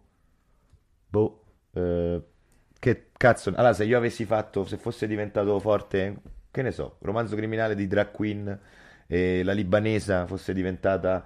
Eh beh, però hai fatto la drag queen, tra l'altro pure fatta la drag queen, poi Dico, capisci però, questa roba a me spaventa, fa paura, perché questa roba non è soltanto nel nostro settore.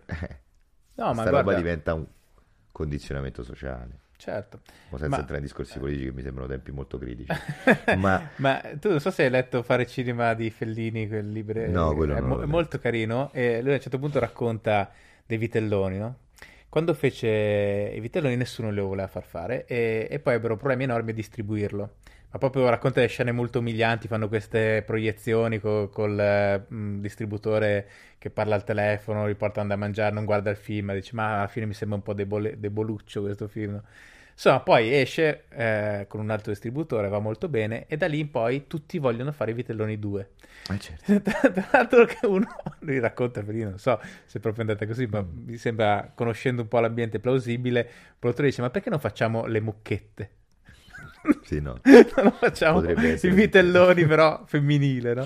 Sì, e quindi un po' così, è il discorso che dicevo prima sulla libertà creativa. Eh, sì, ovvio, nel tuo caso non mi riferivo al- a un discorso eh, di inizi, ma proprio il fatto che però appunto arri- arrivi a un punto molto grande, molto presto però, e quindi tutti ti identificano in quella cosa lì, è un po' il fenomeno, non so, degli attori, di alcuni attori che hanno fatto anche in America delle grandi serie o delle sitcom, quelli che hanno fatto Friends, Certo, cioè, cioè, quando un prodotto diventa così grande e così in fretta, e soprattutto magari prima non hai eh, una carriera fino a quel momento, eh, eh, comunque finisce per, per mangiarti libertà creativa, anche se in un'altra maniera, no? Non perché non ti conosce nessuno, ma perché ti conoscono tutti, ma proprio per quel motivo lì.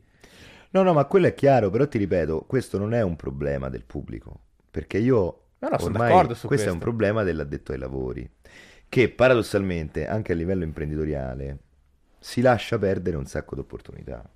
Certo. Io penso sempre, quando Elio Germano ha vinto la Palma d'Oro ex equo Bardem, ma tu Mm. mi devi dire una cosa, ma porca miseria, da un punto di vista imprenditoriale, ma non c'è sta uno stronzo in Italia che ha detto hanno vinto ex equo la Palma d'Oro Bardem, Javier Bardem, che è uno dei più grandi attori mondiali, Elio Germano, che è un cazzo di attore italiano, facciamo un film insieme?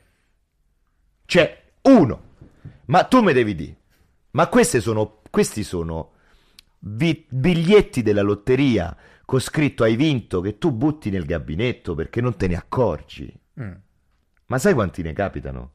Ma perché se Elio Germano fa un film con Javier Bardem e nasce una coproduzione, non lo so, Italia-Spagna, quel film è internazionale perché c'è Javier Bardem. Cresce Elio, cresce l'Italia. Certo, non c'è dubbio. Ma io dico, ma possibile? Beh, ci sarà un, ci sarà un motivo se siamo passati dall'avere la seconda industria cinematografica al mondo a una molto più piccola comunque. Ma sono d'accordo, ma mettiamo caso che prima c'è stato un piano diabolico. È Ok? vero, tu hai la teoria del complotto. Mettiamo sul- che prima c'è stato, perché forse sì, forse no, non lo so. Un piano culturale di involuzione, di colonizzazione dell'America, di schiavitù, quello che vogliamo tutti i complotti. Oggi però i risultati sono talmente profondi che non c'è manco più quella dignità e quindi quella consapevolezza di scelta. Oggi c'è solo ignoranza Mm, e incuria. mm. E questo è il problema, amico mio. Sciatteria più che incuria spesso. Sciatteria. Sì.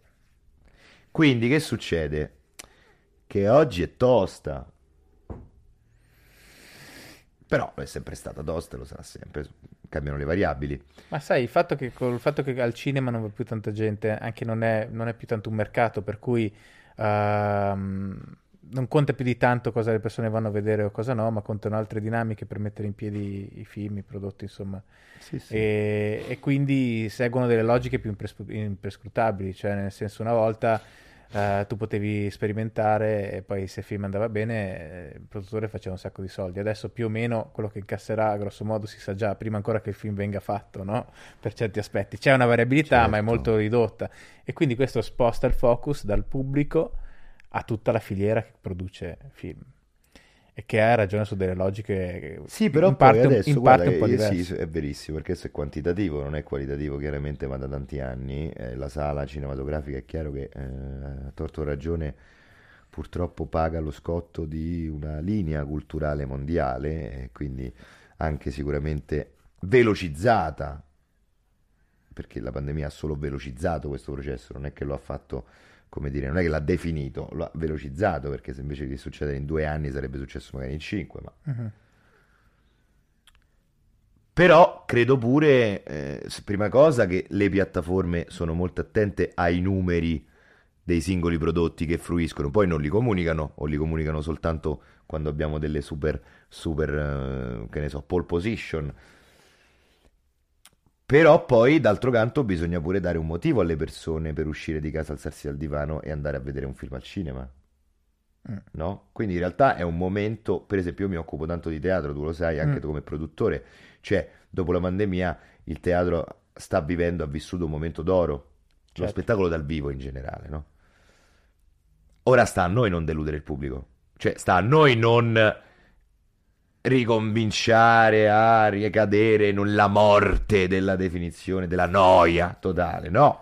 Cioè oggi è una grande chance che chiaramente io con la mia squadra nel mio piccolo cerco di fare, però vedo Certo. anche tante realtà, ma così dovrebbe essere come le piattaforme e così dovrebbe essere come la sala cinematografica, perché io penso, mo non voglio, ma credo molto nel discorso, più che complottista nei corsi e ricorsi storici però, io penso che questo grande Eldorado delle piattaforme di Mm. investi, io non lo so quanto dura ancora questo grande, eh, come dire, finanziamento e investimento economico, perché prima o poi ci sarà una bolla. È sicuramente una Eh. bolla, ehm, certo, ma questo insomma è un dato di fatto che sono aziende che vanno avanti su delle scommesse economiche. Se la scommessa non rende, Eh, la bolla capito? può scoppiare, certo, non c'è dubbio Quindi pure lì bisogna investire su che tipo di prodotto si fa, Mm. perché se tu vai a- nell'inconscio collettivo, che poi è la cosa più difficile del mondo, però o ti avvicini, magari ce l'hai un futuro.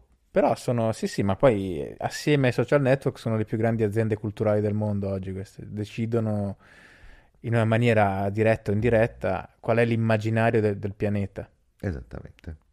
che è una, è una situazione che prima non esisteva perché ogni paese aveva il suo immaginario, diciamo, e poi ce n'era uno magari americano condiviso.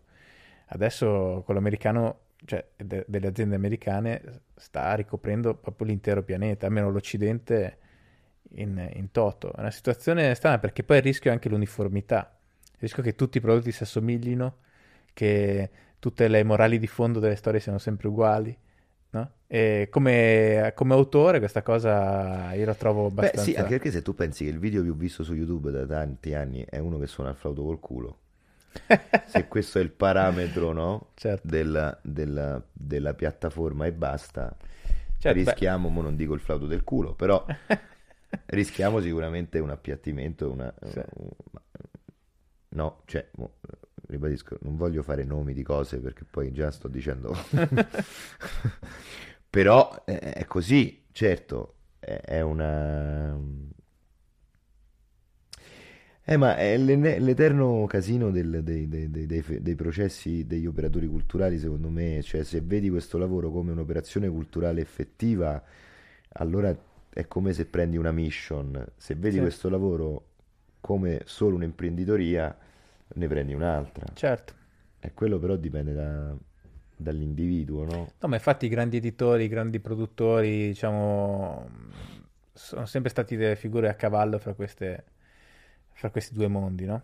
Cioè anche gli editori più rinomati eh, sono sempre stati del- degli imprenditori, Eh sì, non degli artisti, però sapendo che non vendevano necessariamente dei prodotti come gli altri, ma un po' diversi, non del tutto diversi perché nessuno, nessun editore pensa che di vendere solamente idee, eh, però un po' diversi. Allora, quando si crea questa commistione si riescono, quando va bene, a fare delle cose certo, molto quando la importanti. mission magari sposa pure l'imprenditoria, che lì div- fai bingo. Esatto. Ma senti, mi dicevi appunto di- della tua esperienza col teatro anche come direttore artistico eh, a Narni, A Narni, che tra l'altro sare- Sacco, sarebbe la, famo- la famosa Narnia. Sì, nessuno lo sa, ma a parte... Narnia è il nome etrusco di Narni, quindi già.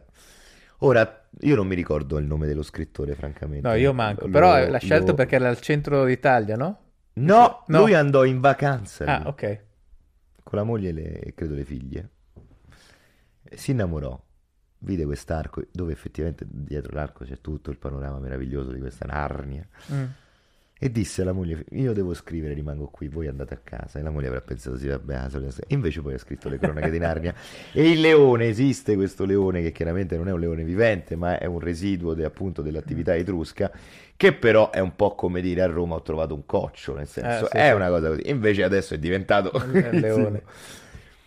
E venite a Narni, molto bello. No, tra l'altro, Ah, sì, il teatro io- è molto bello, eh? Teatro molto bello, si chiama Teatro Manini e io e Davide Sacco siamo i co-direttori artistici e da ormai du- questo è il terzo anno di direzione artistica del teatro e del... scusa no, sta finendo il secondo anno, cominciamo il terzo, invece del festival che si chiama Narni Città Teatro che c'è fine giugno, quest'anno ci sarà 16, 17, 18 giugno e siamo, eh, siamo al terzo, al quarto anno. Siamo molto contenti perché il festival ha vinto il ministero, siamo il più importante praticamente, non essendo così, nonostante essendo così giovani, il secondo festival più importante dell'Umbria, dopo il Festival dei Due Mondi per quanto riguarda prosa e spettacolo dal vivo, a parte l'Umbria Jazz, ma quella è musica, è un altro discorso. Certo. E, mh, abbiamo avuto circa 4.000, 5.000, 4.500 persone l'anno scorso che sono venute nelle mura di Narni, eh, come dire, extra narniane. Ok. E vi invito tutti perché il Narni Città Teatro è un format dove praticamente il teatro esce dal luogo solido e fisico del Sì. teatro ed entra e la cittadina e tutto l'ambiente diventa teatro. Mhm. Ed è meraviglioso. Sono 40 eventi H24 tre giorni. Io chiaramente da direttore artistico farò gli spettacoli negli orari più difficili perché me li accollo giustamente. Però è un'esperienza bellissima, insomma. Quest'anno verrà anche Triumph Moto che farà un Ah. documentario che curerà eh, insieme a me e altri due esponenti, diciamo, della Intitolato comunicazione. Francesco Montanari in penna, giusto? Sì, sì, vabbè, No, sono, scherzando. sono dilettante. No, non vorrei che si creasse... No, comunque è una bella, per chi non c'è mai stato, è anche una bella cittadina Bella medi- cittadina, medievale, d'estate no? si sta Sì. freschi, si mangia benissimo, cittadina sì. medievale, poi lì c'è la corsa all'anello che è questa tradizione medievale molto folcloristica, molto divertente che però c'è a maggio, però si respira quest'area medievale e, e si- ed è un punto di condivisione, condivisione molto, molto ricco a livello Mm. diciamo e- esperienziale. Quindi vedi, siccome già non facevi niente, fai anche la direzione Esatto. artistica del, del teatro, ma secondo te questa cosa, appunto, prima dicevi questi momenti difficili dopo, dopo il romanzo criminale, poi in, in parte anche la delusione dopo, dopo il cacciatore, questo ha, ha- ha influito sul tuo bisogno di fare sempre più cose, di, di- cioè, Beh, guarda, sicuramente io mh, ho proprio mentalmente bisogno di organizzarmi una, una giornata. Cioè, Mm. io ho bisogno di organizzarmi una quotidianità e di sentire che questa quotidianità diventa produttiva. Sono sempre stato confuso in merito, cioè confondevo l'essere produttivo con l'essere necess- ne- ne- necessariamente proficuo e remunerativo da un punto di vista prettamente lavorativo, quando Mm. in realtà produttivo è anche magari prendersi del tempo per se stessi Sì, sì. e rilassarsi un attimo, ecco, insomma. Però ho bisogno di una disciplina, perché sennò io vado fuori di testa, questa Mm. cosa l'ho capita, il teatro mi dà tantissima disciplina. E, mm, e sicuramente, eh, come tutte le, le grandi imprese, oppure le ambizioni per grandi imprese, Mm. nascono da una frustrazione personale, questo è Mm. ovvio, no? E, mm, o da un'esigenza di, di bisogno personale. Sicuramente io sono, e lì torniamo al discorso tuo che facevi sulla, eh, come dire, rigidità creativa che molto spesso ci viene imposta. Io ho bisogno di creare insieme a collaborazioni Mm. e ho bisogno di vedere che un'idea diventi, eh, come dire, pragmatica e materica Sì, sì. dopo. E questo per oggi lo posso fare insieme a una grande squadra e ringrazierò sempre, devo dire, Davide eh, e Ilaria che sono i miei soci della LVF, la società, perché loro sono veramente delle colonne portanti e, e tu li conosci bene. Li ho visti in azione, Le sì, visti in azione sono inarrestabili. Molto, sono inarrestabili artigiani dell'arte Eh. e, e- e quindi è come se questo desse un senso, no? Mhm. A tutto il non senso Sì. con cui mi trovo a confrontarmi. Ma tu hai avuto anche hai eh, un, un padre che è stato un grande lavoratore, ti ha- Sì, ha eh. influito questa cosa. Beh, sicuramente sì, ti ho detto, no? Tu sei ciò che fai, Mm. eh, quindi quello parte dal, dal lavoro e quindi questo tu sei ciò che fai è un discorso molto pericoloso perché chiaramente eh, se il valore non ti viene dall'esterno tu senti di non averne, mo, in sostanza. Certo. Però è chiaro che forse quando sei giovane e nella- nello sviluppo, eh, che cazzo vuol dire il valore, non valore? Cioè, eh, ammesso e concesso che poi oggi lo sappia, però diciamo ho trovato una, una linea guida quantomeno, no? Cioè, di- e quindi questo produce che se quando qualcuno non ti dà... Poi un mio psicologo tanti anni fa mi disse... No, dico un mio psicologo perché ne ho avuti vari, non perché ho una squadra di psicologi. Ma lei perché cerca la stima di persone che non stima? Mm. Perché? Hai scoperto? Se lo fai ancora o se lo facevi? No, no, adesso so discernere, cioè non cerco la stima, ma se quella persona che ti si stima, eh, purtroppo però è un anello necessario per Mm. realizzare qualcosa, buon viso a cattivo gioco, non so come Sì, dire. Invece sì. prima soffrivo del fatto, ma perché tu non dici che, che funziono? Questo bambino che faceva le spallucce e diceva scusate se esisto, no? Certo. E secondo me non è un caso che io attorialmente sia portato di indole a una temperatura rossa, se vuoi, Sì. sanguigna, perché nella vita sono molto mite e, e- e molto anche, Mm. scusa se esisto, invece lì, visto che è tutto scritto, possiamo fare finta, non so a disagio nel conflitto, no? Sì, sì, chiaro. Tra l'altro, eh, sei ciò che fai, no? Filosoficamente è quasi la radice dell'Occidente, mentre invece essere soddisfatti sotto l'albero non è più un pensiero asiatico, diciamo. Eh, io sono della, della tua stessa parrocchia, per così dire, però sì, il costo da pagare è una perenne un po' insoddisfazione, no? Però è quello che ti fa fare le cose, perché Eh se sì. tu sei già soddisfatto in partenza, eh, non hai bisogno di fare niente. Da un lato è bello, ma dipende come Guarda, sei Dani, stato è cresciuto un vero, po'. però è vero Però pure poi non che fai io- niente. è vero pure che non lo so. Mm. Spero un giorno di dirti sono soddisfatto. Sai che avevi ragione, o forse Eh. magari no. Conosco grandi musicisti Mm. che si creano, cantautori, che si creano delle difficoltà estreme nella vita privata apposta per avere l'istinto creativo, che è affascinantissimo da un punto di vista letterario, narrativo e Sì. drammaturgico, però poi Però è un po' finto, no? No, però poi se lo- lo- loro si, cioè lo- è finto, sì, però poi loro ci si mettono veramente nella merda, quindi poi Ok. la merda la, la- la Ok, mangiano, ok, ok. quindi poi lì non diventa finto, cioè, è indotto, è autoindotto, È indotto, ok, ok. con consapevolezza, che vuoi dire. Sì, però, poi sai, l'ambizione magari è... Ma magari la serenità invece è più creativa del dolore, non lo so, non lo so, ti giuro non lo so, non lo so. Ma senti, Se anche io ogni tanto ci risposta, penso. ce la dica, per favore. No, Ma anche- lo sai che fanno un Anch'io ci penso ogni tanto, però eh, se fosse una questione anche lì di approccio, cioè se veramente eh, semplicemente è una questione di, di girare il punto di vista e anche la serenità in realtà si possa raccontare in una maniera interessante, rilevante artisticamente, capito? Solo che siamo abituati, abbiamo il pregiudizio del fatto che solo la crisi è interessante. No, no, no, io par- non parlo della tematica che affronti, Mm. io parlo di come stai tu. Ah, ok. Cioè- Sì, sì. Cioè, nel- già nel pratico concreto e proprio basilare, se no- il mio problema economico non è più un problema perché magari ho delle entrate che mi permettono Sì, sì, di sì. fare una vita che mi appaga, Passa la fame un po', quello sì, quello è inevitabile un po'. passa la fame creativa.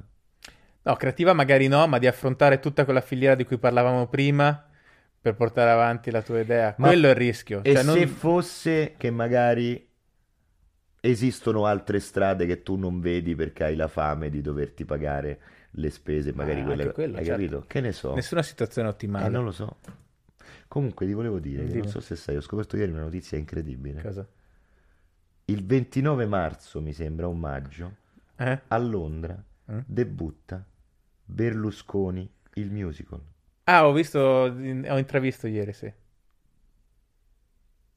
Io sono molto affascinato da questa cosa e sono quasi anche tentato di dirti andiamo a vedere questo musico da Londra.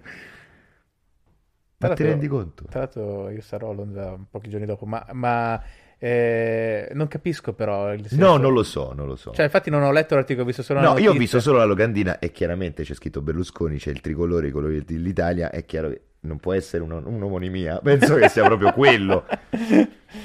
No, scusate, un inciso. No, ma tu ieri- dici è un po' fuori tempo massimo oppure non... Ma non lo so, ma chissà, chissà che, che- chissà, chi- chissà, chissà.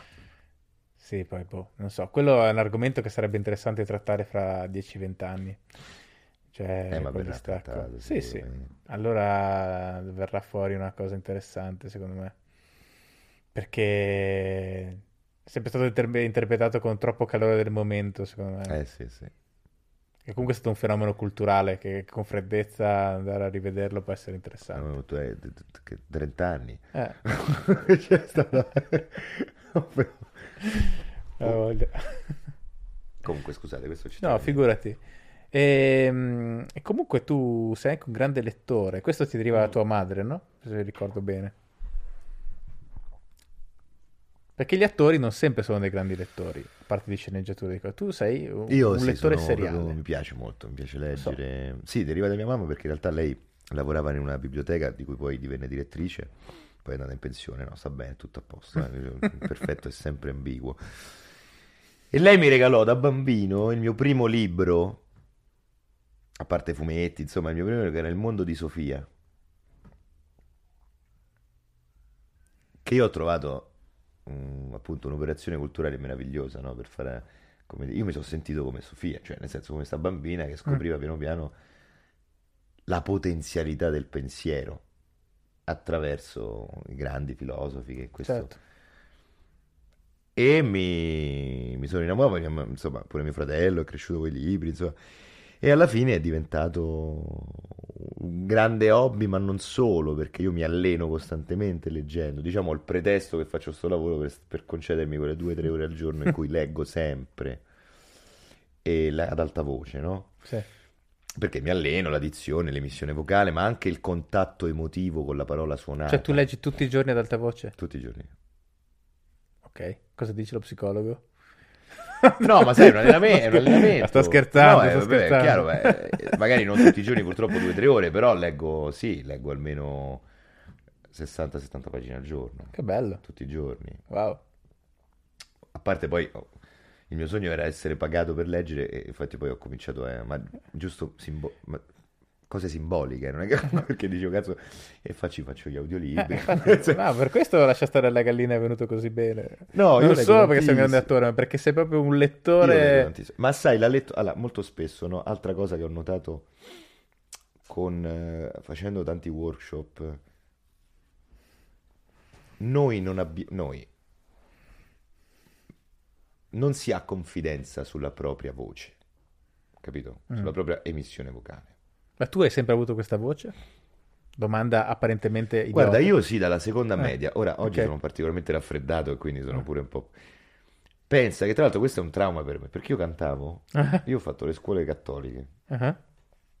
non per citare Albinati, diciamo però, praticamente io cantavo nel coro e mi facevo tutte le cresime, le comunioni e i battesimi di via Casilina tutte le domeniche praticamente, Per- ed ero anche una punta di diamante del coro, Mm. Cioè, me la sentivo anche abbastanza. Eh. Poi che è successo? Arrivo, no, terza media, scusa, passa l'estate dalla seconda alla terza media e si fanno questi provini per vedere chi rientra nel coro. Mhm. Chiaramente era una cosa facoltativa, nessuno dubbio. Mhm. Io però mi piaceva. Convinto, sai, da punta di diamante, vado lì, dico, ma è un pro forma, professore, sempre lui, il professor Nerozio. Lui fa, vai, dai, e io, no. Eh, Francesco, mi sa che tu non puoi più cantare. E dico, perché? Eh, eh, non capisco. Perché chiaramente la voce cambia, ma tu non te ne accorgi perché è la Certo. tua, no? E devo dire, ti- sì, da, da bambino, dalla terza media, terza media ho cominciato ad avere queste corde baritonali. Poi è chiaro che facendo questo lavoro ho cominciato a capire la respirazione, ho cominciato a capire molto spesso l'ignoranza e il pregiudizio, quando ti sentono parlare dicono la voce impostata, no? In realtà tu se dovessi essere onesto e vero dovresti dire ma non è che io ho la voce impostata, sei tu che non sai parlare. Perché il problema qual è? Però il rischio che non, No, di non risultare carità, eh. simpaticissimo. No, infatti Eh. io mi faccio i cazzi miei, faccio... La voce impostata è un'altra cosa, la voce impostata è una voce artefatta. Io, infatti, nonostante cioè, tu hai un tono di voce profondo, non, ho- non ti ho mai Eh. associato al tipico attore La di, voce di teatro. impostata con è la- una esatto. voce artefatta. Oh, sono un Eh, attore di teatro. bravo, e quella è la voce artefatta, cioè che non riconosci una connessione organica tra l'azione necessaria primaria del corpo e l'emissione, no? Ok? La voce baritonale, come quella tenorile, Eh. e come quella non è impostata, è un timbro. In più c'è la respirazione. Il 90% delle persone respira dal capezzolo in su. Ok? Ok. E quello è chiaro che non ti permette di sfruttare l'emissione, perché se tu respiri alto, stringi la glottide, le corde vocali si stringono Mhm. e c'hai queste voci sgradevoli, sgradevoli, non educate. Ok. Invece se tu respiri con tutto il corpo, a parte ti fa meglio per l'ansia, per i gastriti, per Ah. tutto, anche per la psiche, ma ti dà libertà, no? Buono a sapersi. È Come si- come i neonati. Il neonato, Ok. a parte patologie delle corde vocali, ma sul- se non c'è una patologia, il neonato può piangere finché non si addormenta Mhm. e fa delle urla devastanti. Se il 90% delle persone oggi prova a urlare 5 minuti come urla il neonato, dopo non parla più. Ok? Perché Sì. il neonato, non avendo ancora, come dire, le rotture di coglioni della forza di gravità che lo schiacciano e quindi distruggono la colonna vertebrale, il neonato respira con tutto se stesso. Ah. E così dobbiamo fare noi. Poi però ti sdrai per terra e cominci a respirare cercando di gonfiare l'ombelico. Ah, Piano proverò. piano. Interessante. Così arrivo anche più preparato perché ultimamente quando vado in curva a vedere l'occhio a Bolzano, dopo un tempo già non ho più voce. Esatto, invece se tu respiri, perché tu fai così, "Eh, eh", vedi? "Eh", e invece no, questo Eh. è tutto, invece se tu fai, "Eh", Eh, è vero. Eh. e non ti fai male, sei molto più potente. No, ma questo potrebbe essere anche applicato da tutte le curve. mi sa distorto il microfono, ma a parte questo, questo sì. Eh, È interessante, molto. Va bene, Francesco. Che dici? Quanto, Che quanto abbiamo fatto? Lo a- so. a quanto siamo? Tre giorni, quattro Quasi- ore, Quasi due ore, tre, tre giorni, giorni, esatto. quattro ore. Allora, ci siamo dimenticati quella- quel momento all'elementare. No, scherzo. Che ci siamo dimenticati? No, dici, dici. No, no, no, direi che, che ci siamo. Grazie mille, Grazie a te, Dani. Comunque io voglio dire a tutti gli ascoltatori e gli spettatori, perché è anche visivo, Certo. Daniele Rielli è un grandissimo scrittore, ragazzi. E io non lo dico perché è mio amico. Eh, ti Che è mio ringrazio. amico. Però pensate, lo dico e racconto questo piccolo aneddoto e poi basta per Mm. dire la mia stima è del tutto onesta. Poi il mio punto di vista, per carità. Però fidatevi che leggo tanti libri. Io ho conosciuto Daniele Rielli grazie a un libro. Il suo libro. Lo posso dire? Eh, dillo, dillo pure, sì, sì. Lascia stare la gallina, perché io abitavo a Testaccio e avevo sotto al bar questo ragazzo fantastico salentino che era il mio spacciatore di libri. Non so che fine abbia fatto, se ci sei ti saluto, ti voglio tanto bene. Perché lui stava qui e studiava fuori sede, ma era fuori, era fuori corso penso da... perché lui leggeva, io non ho mai conosciuto una persona, lui leggeva e basta. Mm. Non studiava, diceva ma io perché devo studiare? Io voglio leggere nella vita. Quindi la- io spero che abbia trovato un modo. È la vita che voleva Olbeck, lo diceva nel suo Esatto, primo libro. esattamente. Ma non mi è stata concessa. Non mi è stata concessa. A lui era stata concessa al tuo... No, credo che il padre non fosse d'accordo, tant'è Ok. che poi è tornato a Roma, è tornato in Puglia, non so che fine abbia fatto, però... E lui un giorno mi dice, devi leggere questo libro, lascia stare la gallina. Io leggo questo libro tramite una persona, insomma, Mm. scrive un tweet a Daniele, Daniele mi risponde e da lì nasce questo incontro meraviglioso e speriamo che questo incontro, a parte amicizia sì, speriamo che questo incontro diventi Cioè, anche... Francesco, sei sempre troppo buono. No, ma è la E verità. poi io in queste occasioni non so mai cosa dire perché dici, ah, ma è, è- non la devi dire la- niente, non devi dico dire niente. solo... Taccio, taccio, Ta- sì, taccio. perché è la verità, se non fosse la verità non lo direi. Va bene, ti ringrazio. Tra l'altro, quando va in onda questo? Non lo sappiamo? No, ancora no, perché? Eh, ah, beh, vediamo. comunque dopo che sarà uscito il libro nuovo, quello sicuramente. Oh, allora. E che posso dire però che non l'ho letto ancora? Eh, niente, infatti, no, il 28 marzo esce, esce Eh, il libro dopo, martedì. però. Sì, quindi in questo momento c'è già in libreria il nuovo libro che parla invece di tutta la vicenda della Xylella. Quindi leggete Stelle. No, stelle è quello che dobbiamo fare noi per il teatro. Hai ragione, sono sbagliato. si legge, si. No, ne, si chiama Il fuoco invisibile. Fuoco invisibile, porca puttana. Storia umana di un disastro naturale. E praticamente racconto di tutto quello che è successo in Puglia negli ultimi dieci anni: 21 milioni di olivi morti, due di- province distrutte. Ma, Ma lo sai che tu non mi hai mandato quello di PDF?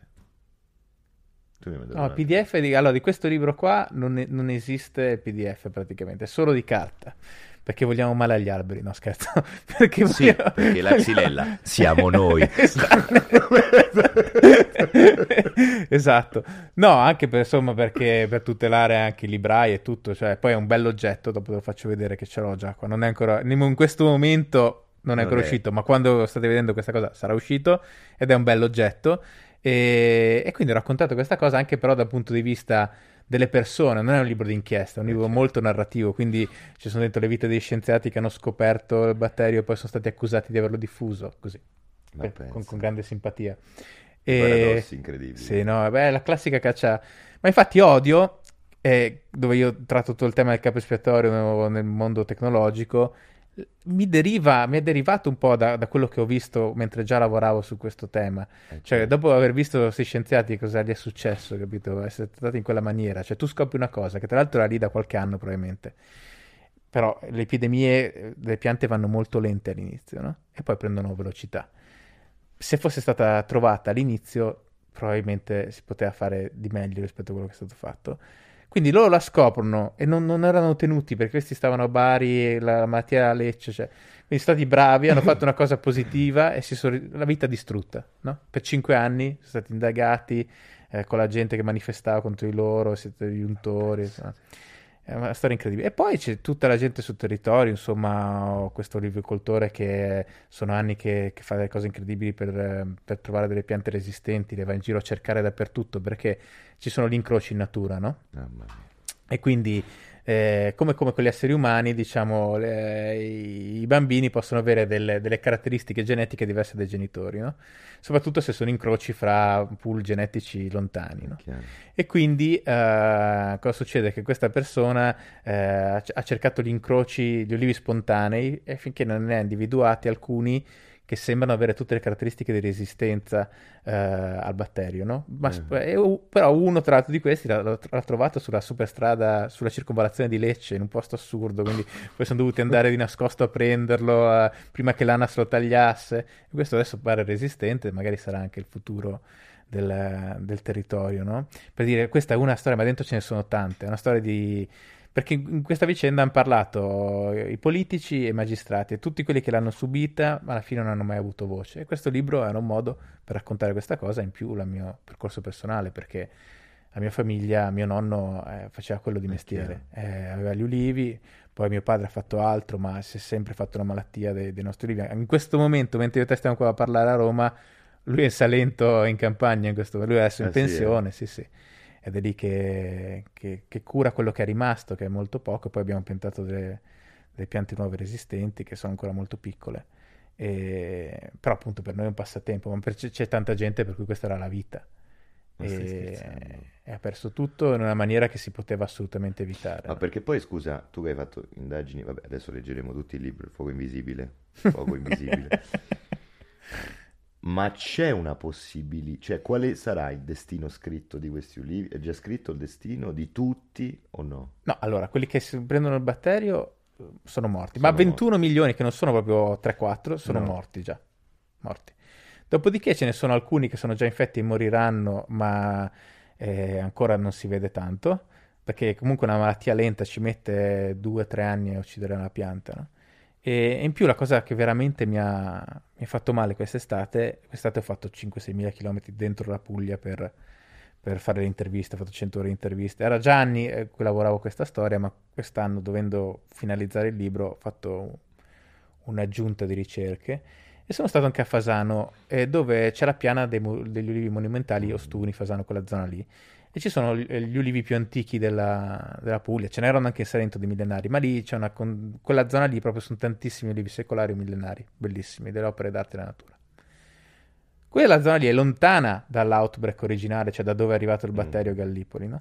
E nel frattempo, in questi anni in cui è arrivata là la malattia, si era scoperto che facendo degli innesti di due varietà, sono due varietà che sembrano che resistano, che siano in grado di resistere al batterio, si poteva cercare di salvarli, questi secolari, no? Alberi incredibili. Non li ha fatti quasi nessuno.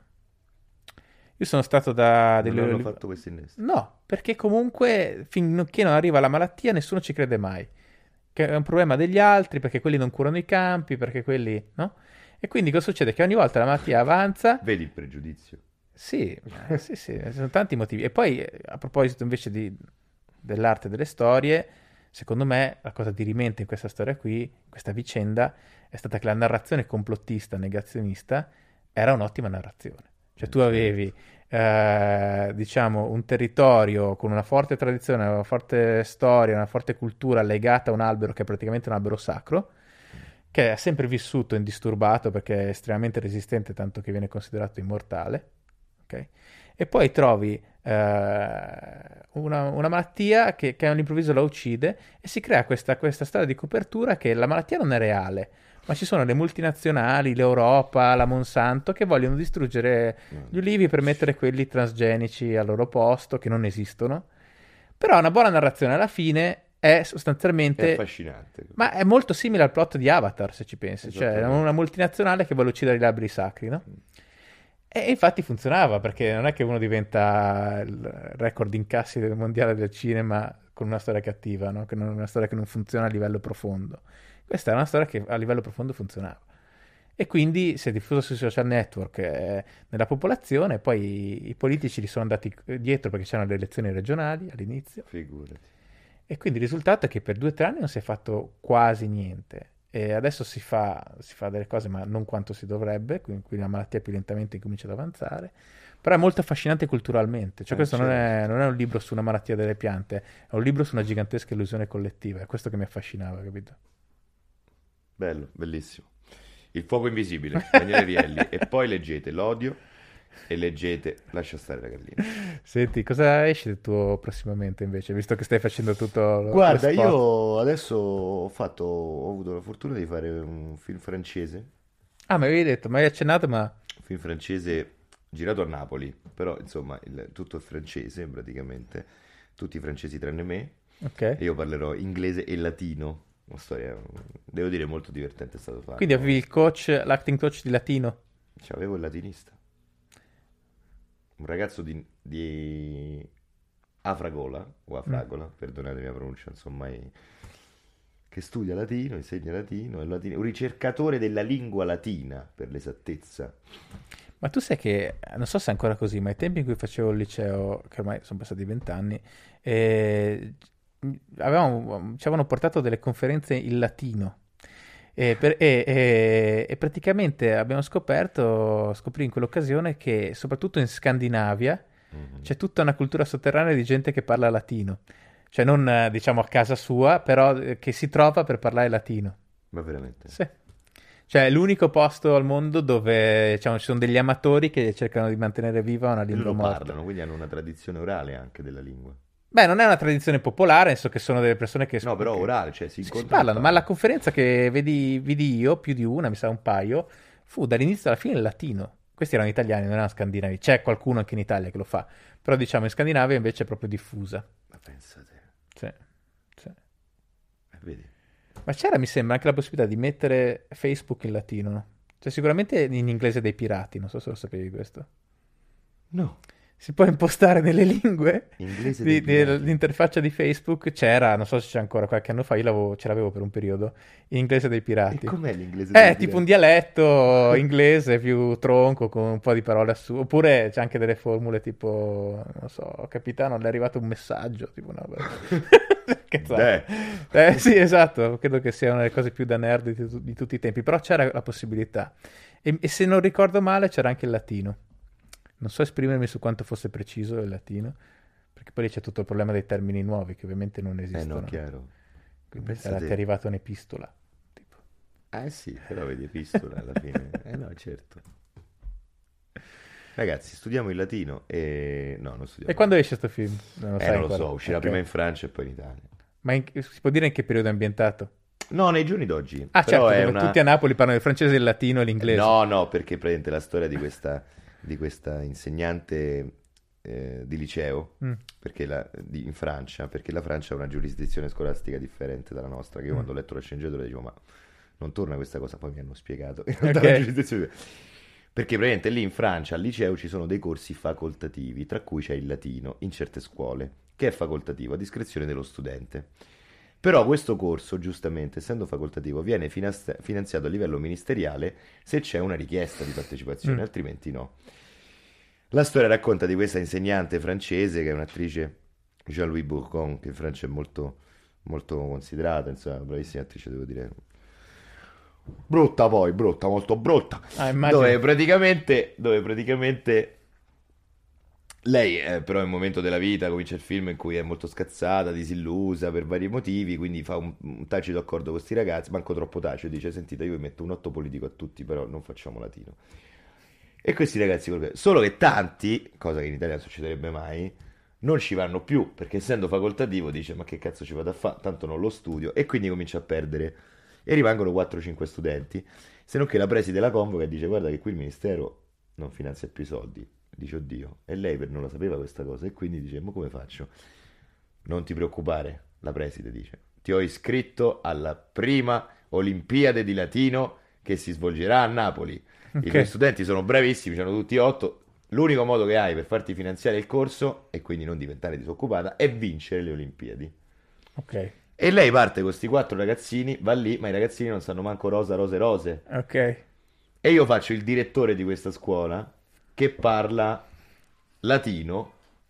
E, ma la cosa figa è che, guarda, se fosse purtroppo, se fosse stato un tentativo italiano, non so se l'avrei fatto perché temo che la cazzata è dietro l'angolo. Invece, essendo, essendo una cosa francese, devo dirti la verità che è proprio garbato, divertente. È un teen, teen movie, però un po' come School of Rock, no? Te lo ricordi con Joe Black, però sul Certo. mondo delle Olimpiadi Latine, quindi ci stanno proprio queste Olimpiadi e questo castello a Napoli che abbiamo girato in questa reggia meravigliosa che si trova a Ercolano sembra un po' il castello di Harry Potter. Mm, perché chiaramente abbiamo tutti questi costumi sì, sì. particolari. E poi Napoli, che era- essendo un'ex capitale, eh, cioè, è bellissimo. E poi succedono vai, tante cose Eh. insomma. Bello. è stato divertente divertente. Bene, bene. molti adolescenti. Mai visto così tanti adolescenti nella mia vita? Facevo il pre 200 adolescenti tutti insieme tutti i giorni Italiani o francesi? Italiani. no c'erano di tutto tutte, tutte le perché le Olimpiadi sono di tutta Europa Ah, perché lì c'erano effettivamente le c'erano Olimpiadi svizzeri, mentre no, di giravate. tutto il mondo c'erano i cinesi, svizzeri, americani. Ma quindi mentre tedeschi. giravate c'erano effettivamente le Sì, sì, sono Olimpiadi. venuti attori attori di varie lingue. Ah, però era tutto sul set, cioè non c'erano veramente le Olimpiadi di... No, non Ah, esistono le Olimpiadi ah, di ah, latino. non esistono Non le Olimpiadi esistono, dice la prima edizione, non Ah, esistono. ah, ok, ok. Storicamente non ci sono le Olimpiadi di latino. Peccato. Ma secondo me infatti parteciperebbero. Ma sì. Magari non lo so, sarebbe lo vogliamo istituire. Tra l'altro il latino ha una serietà intrinseca che non c'è più propria. No, Cioè, no. infatti è appu- appunto è più studiato, anche in Germania è molto studiato il latino, però hanno una pronuncia diversa, perché loro hanno deciso che si pronuncia diversamente, capito? Vabbè, i tedeschi lo sanno, infatti, i tedeschi. Va bene Francesco, grazie. Grazie a te. ciao, buona Ciao a tutti. Ciao, ciao. Grazie per aver ascoltato anche questo episodio di PDR. Se apprezzi PDR e vuoi farmelo sapere, votalo su Spotify o sulla piattaforma da cui lo stai sentendo. Questo aiuta anche la sua diffusione. Se sei interessato ad approfondire i temi delle puntate, trovi anche il link ai libri degli ospiti e quello al mio ultimo libro, Il fuoco invisibile, giunto alla quarta ristampa e vincitore del premio Sandro Nofri per il miglior reportage narrativo. Trovi anche il link alla mia newsletter che ti permette di ricevere aggiornamenti sugli eventi, sugli articoli e sulle nuove puntate del podcast. A presto!